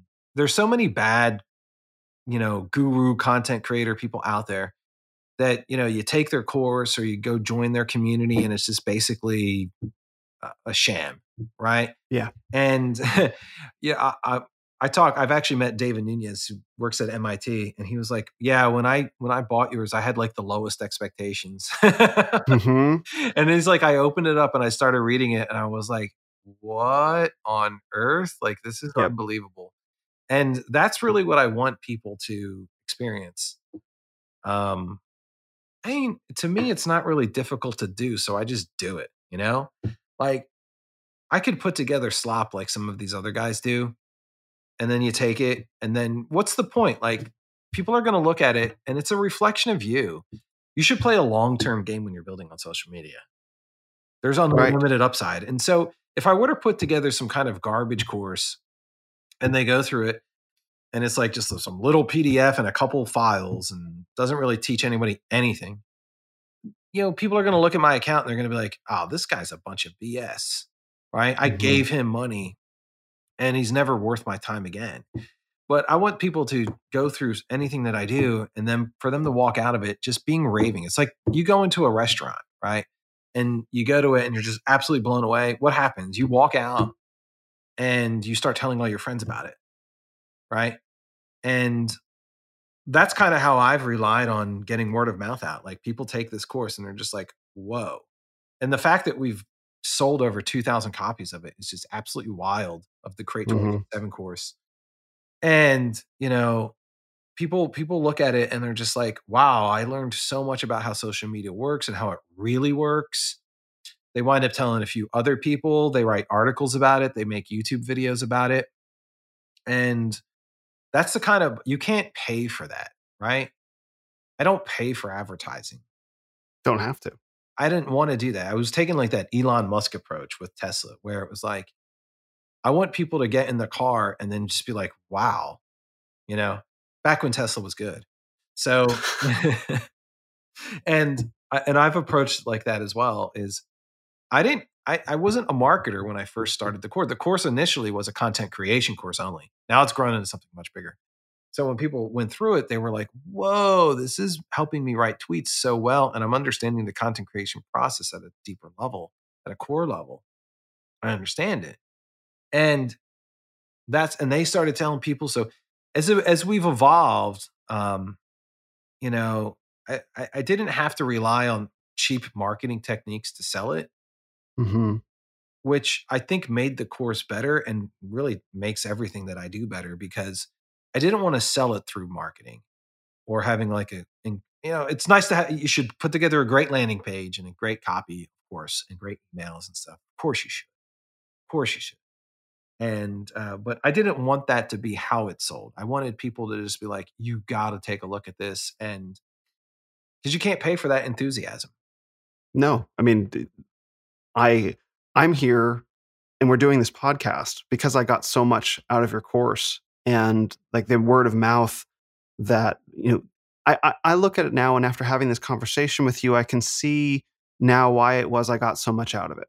Like it's not just the content itself, which of course is great. By the way, I had purchased two Twitter courses before, and I won't say whose, um, uh, but I think they're probably pretty well known uh, before I bought yours. And when I started reading through the content, not only was was the content really clear and really compelling and really powerful, but you had you had bolstered it with images and it and it actually had this quality of of of some of that classical music kind of approach. Like there was so much thought and skill put into it that I felt like, oh, this is a space that I can trust. And then that's why I was like, okay, because I, I, bought uh, Create twenty four seven and I really liked it. And I did it with the um, we did with we did the consulting call as well, um, which I which was really powerful for me. And then you did the announcement of uh, of Create Publish Profit, and it was like I had just I had just bought Create twenty four seven, and so here's CPP coming up. I'm like, okay, it feels like I would get a lot out of this. And so I don't usually do that sort of like I'll buy one thing and then buy another thing from the person right away. But it was so compelling right away that I dove in for the larger offer. And like I don't usually do that. Um, but because you had put so much into it, that's why I really felt like, okay, this would be worth the investment. And when I got out of the cohort, shout out to one Alex Powell, like new best friend. She's great. You know, and I made so many friends and connections to that that it really it all centers around how much you you care about what it is that you're doing and you, you care about your students in the same way that you would bring i would imagine that you would have brought to your band days as well right it's the same thing i view the my twitter classroom the same as i do when i taught public school and i put a lot into it um, i have a lot of uh, pride between what i do for you know i want people to learn that's the difference and you know a lot of products that you buy online are made by marketers that's one yeah. of the problems. They're they're coming from it from a marketer's standpoint. And first of all, they don't know how to teach. Okay. So I do. So it's one of the reasons right. why the course hits so hard is because I'm looking at it. I want you to understand everything you need to know from the ground up on how to build an audience and monetize online. And, you know, it's it's it's it's a it's a real time saver is what I want to say about the course. Like, yeah, you can start a Twitter account and just try to figure it out on your own. You can. You're really dedicated to it. Mm-hmm. But it's basically really all of my notes and other people's notes as well. That's the other cool part because it has modules and we have guests. Even in Create 24 7, there's, you know, all these other accounts that are on on there that are showing some of their st- secrets as well. Mm-hmm. So, um, it's it's basically what you need to know about building an online presence on social media. Yep. It's exactly that. And the community that you've built around it is exceptional as well. I appreciate it, man. Yeah. I appreciate it. Um yeah, this has been a great chat, dude. And you know, reach out to me, follow me on Twitter. You can reach me at at creation 24-7. Give me a follow if you've never seen my stuff out there before or and or go to the show notes and check out either CPP uh, which is our cohort, uh, masterclass, our community, or if you just want to take the course, just go to Create 24 7. All those things, including your Twitter and Instagram profile, will be linked in the show notes.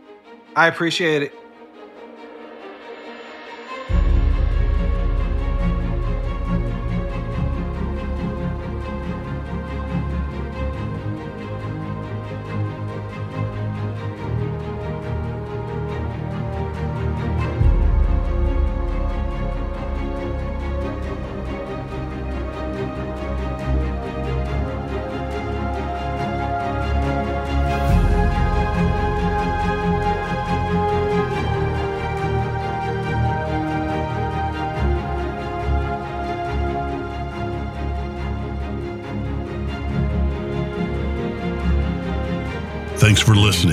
This episode of the Renaissance of Men podcast.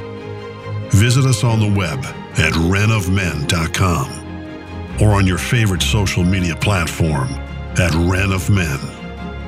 This is the Renaissance of Men. You are the Renaissance.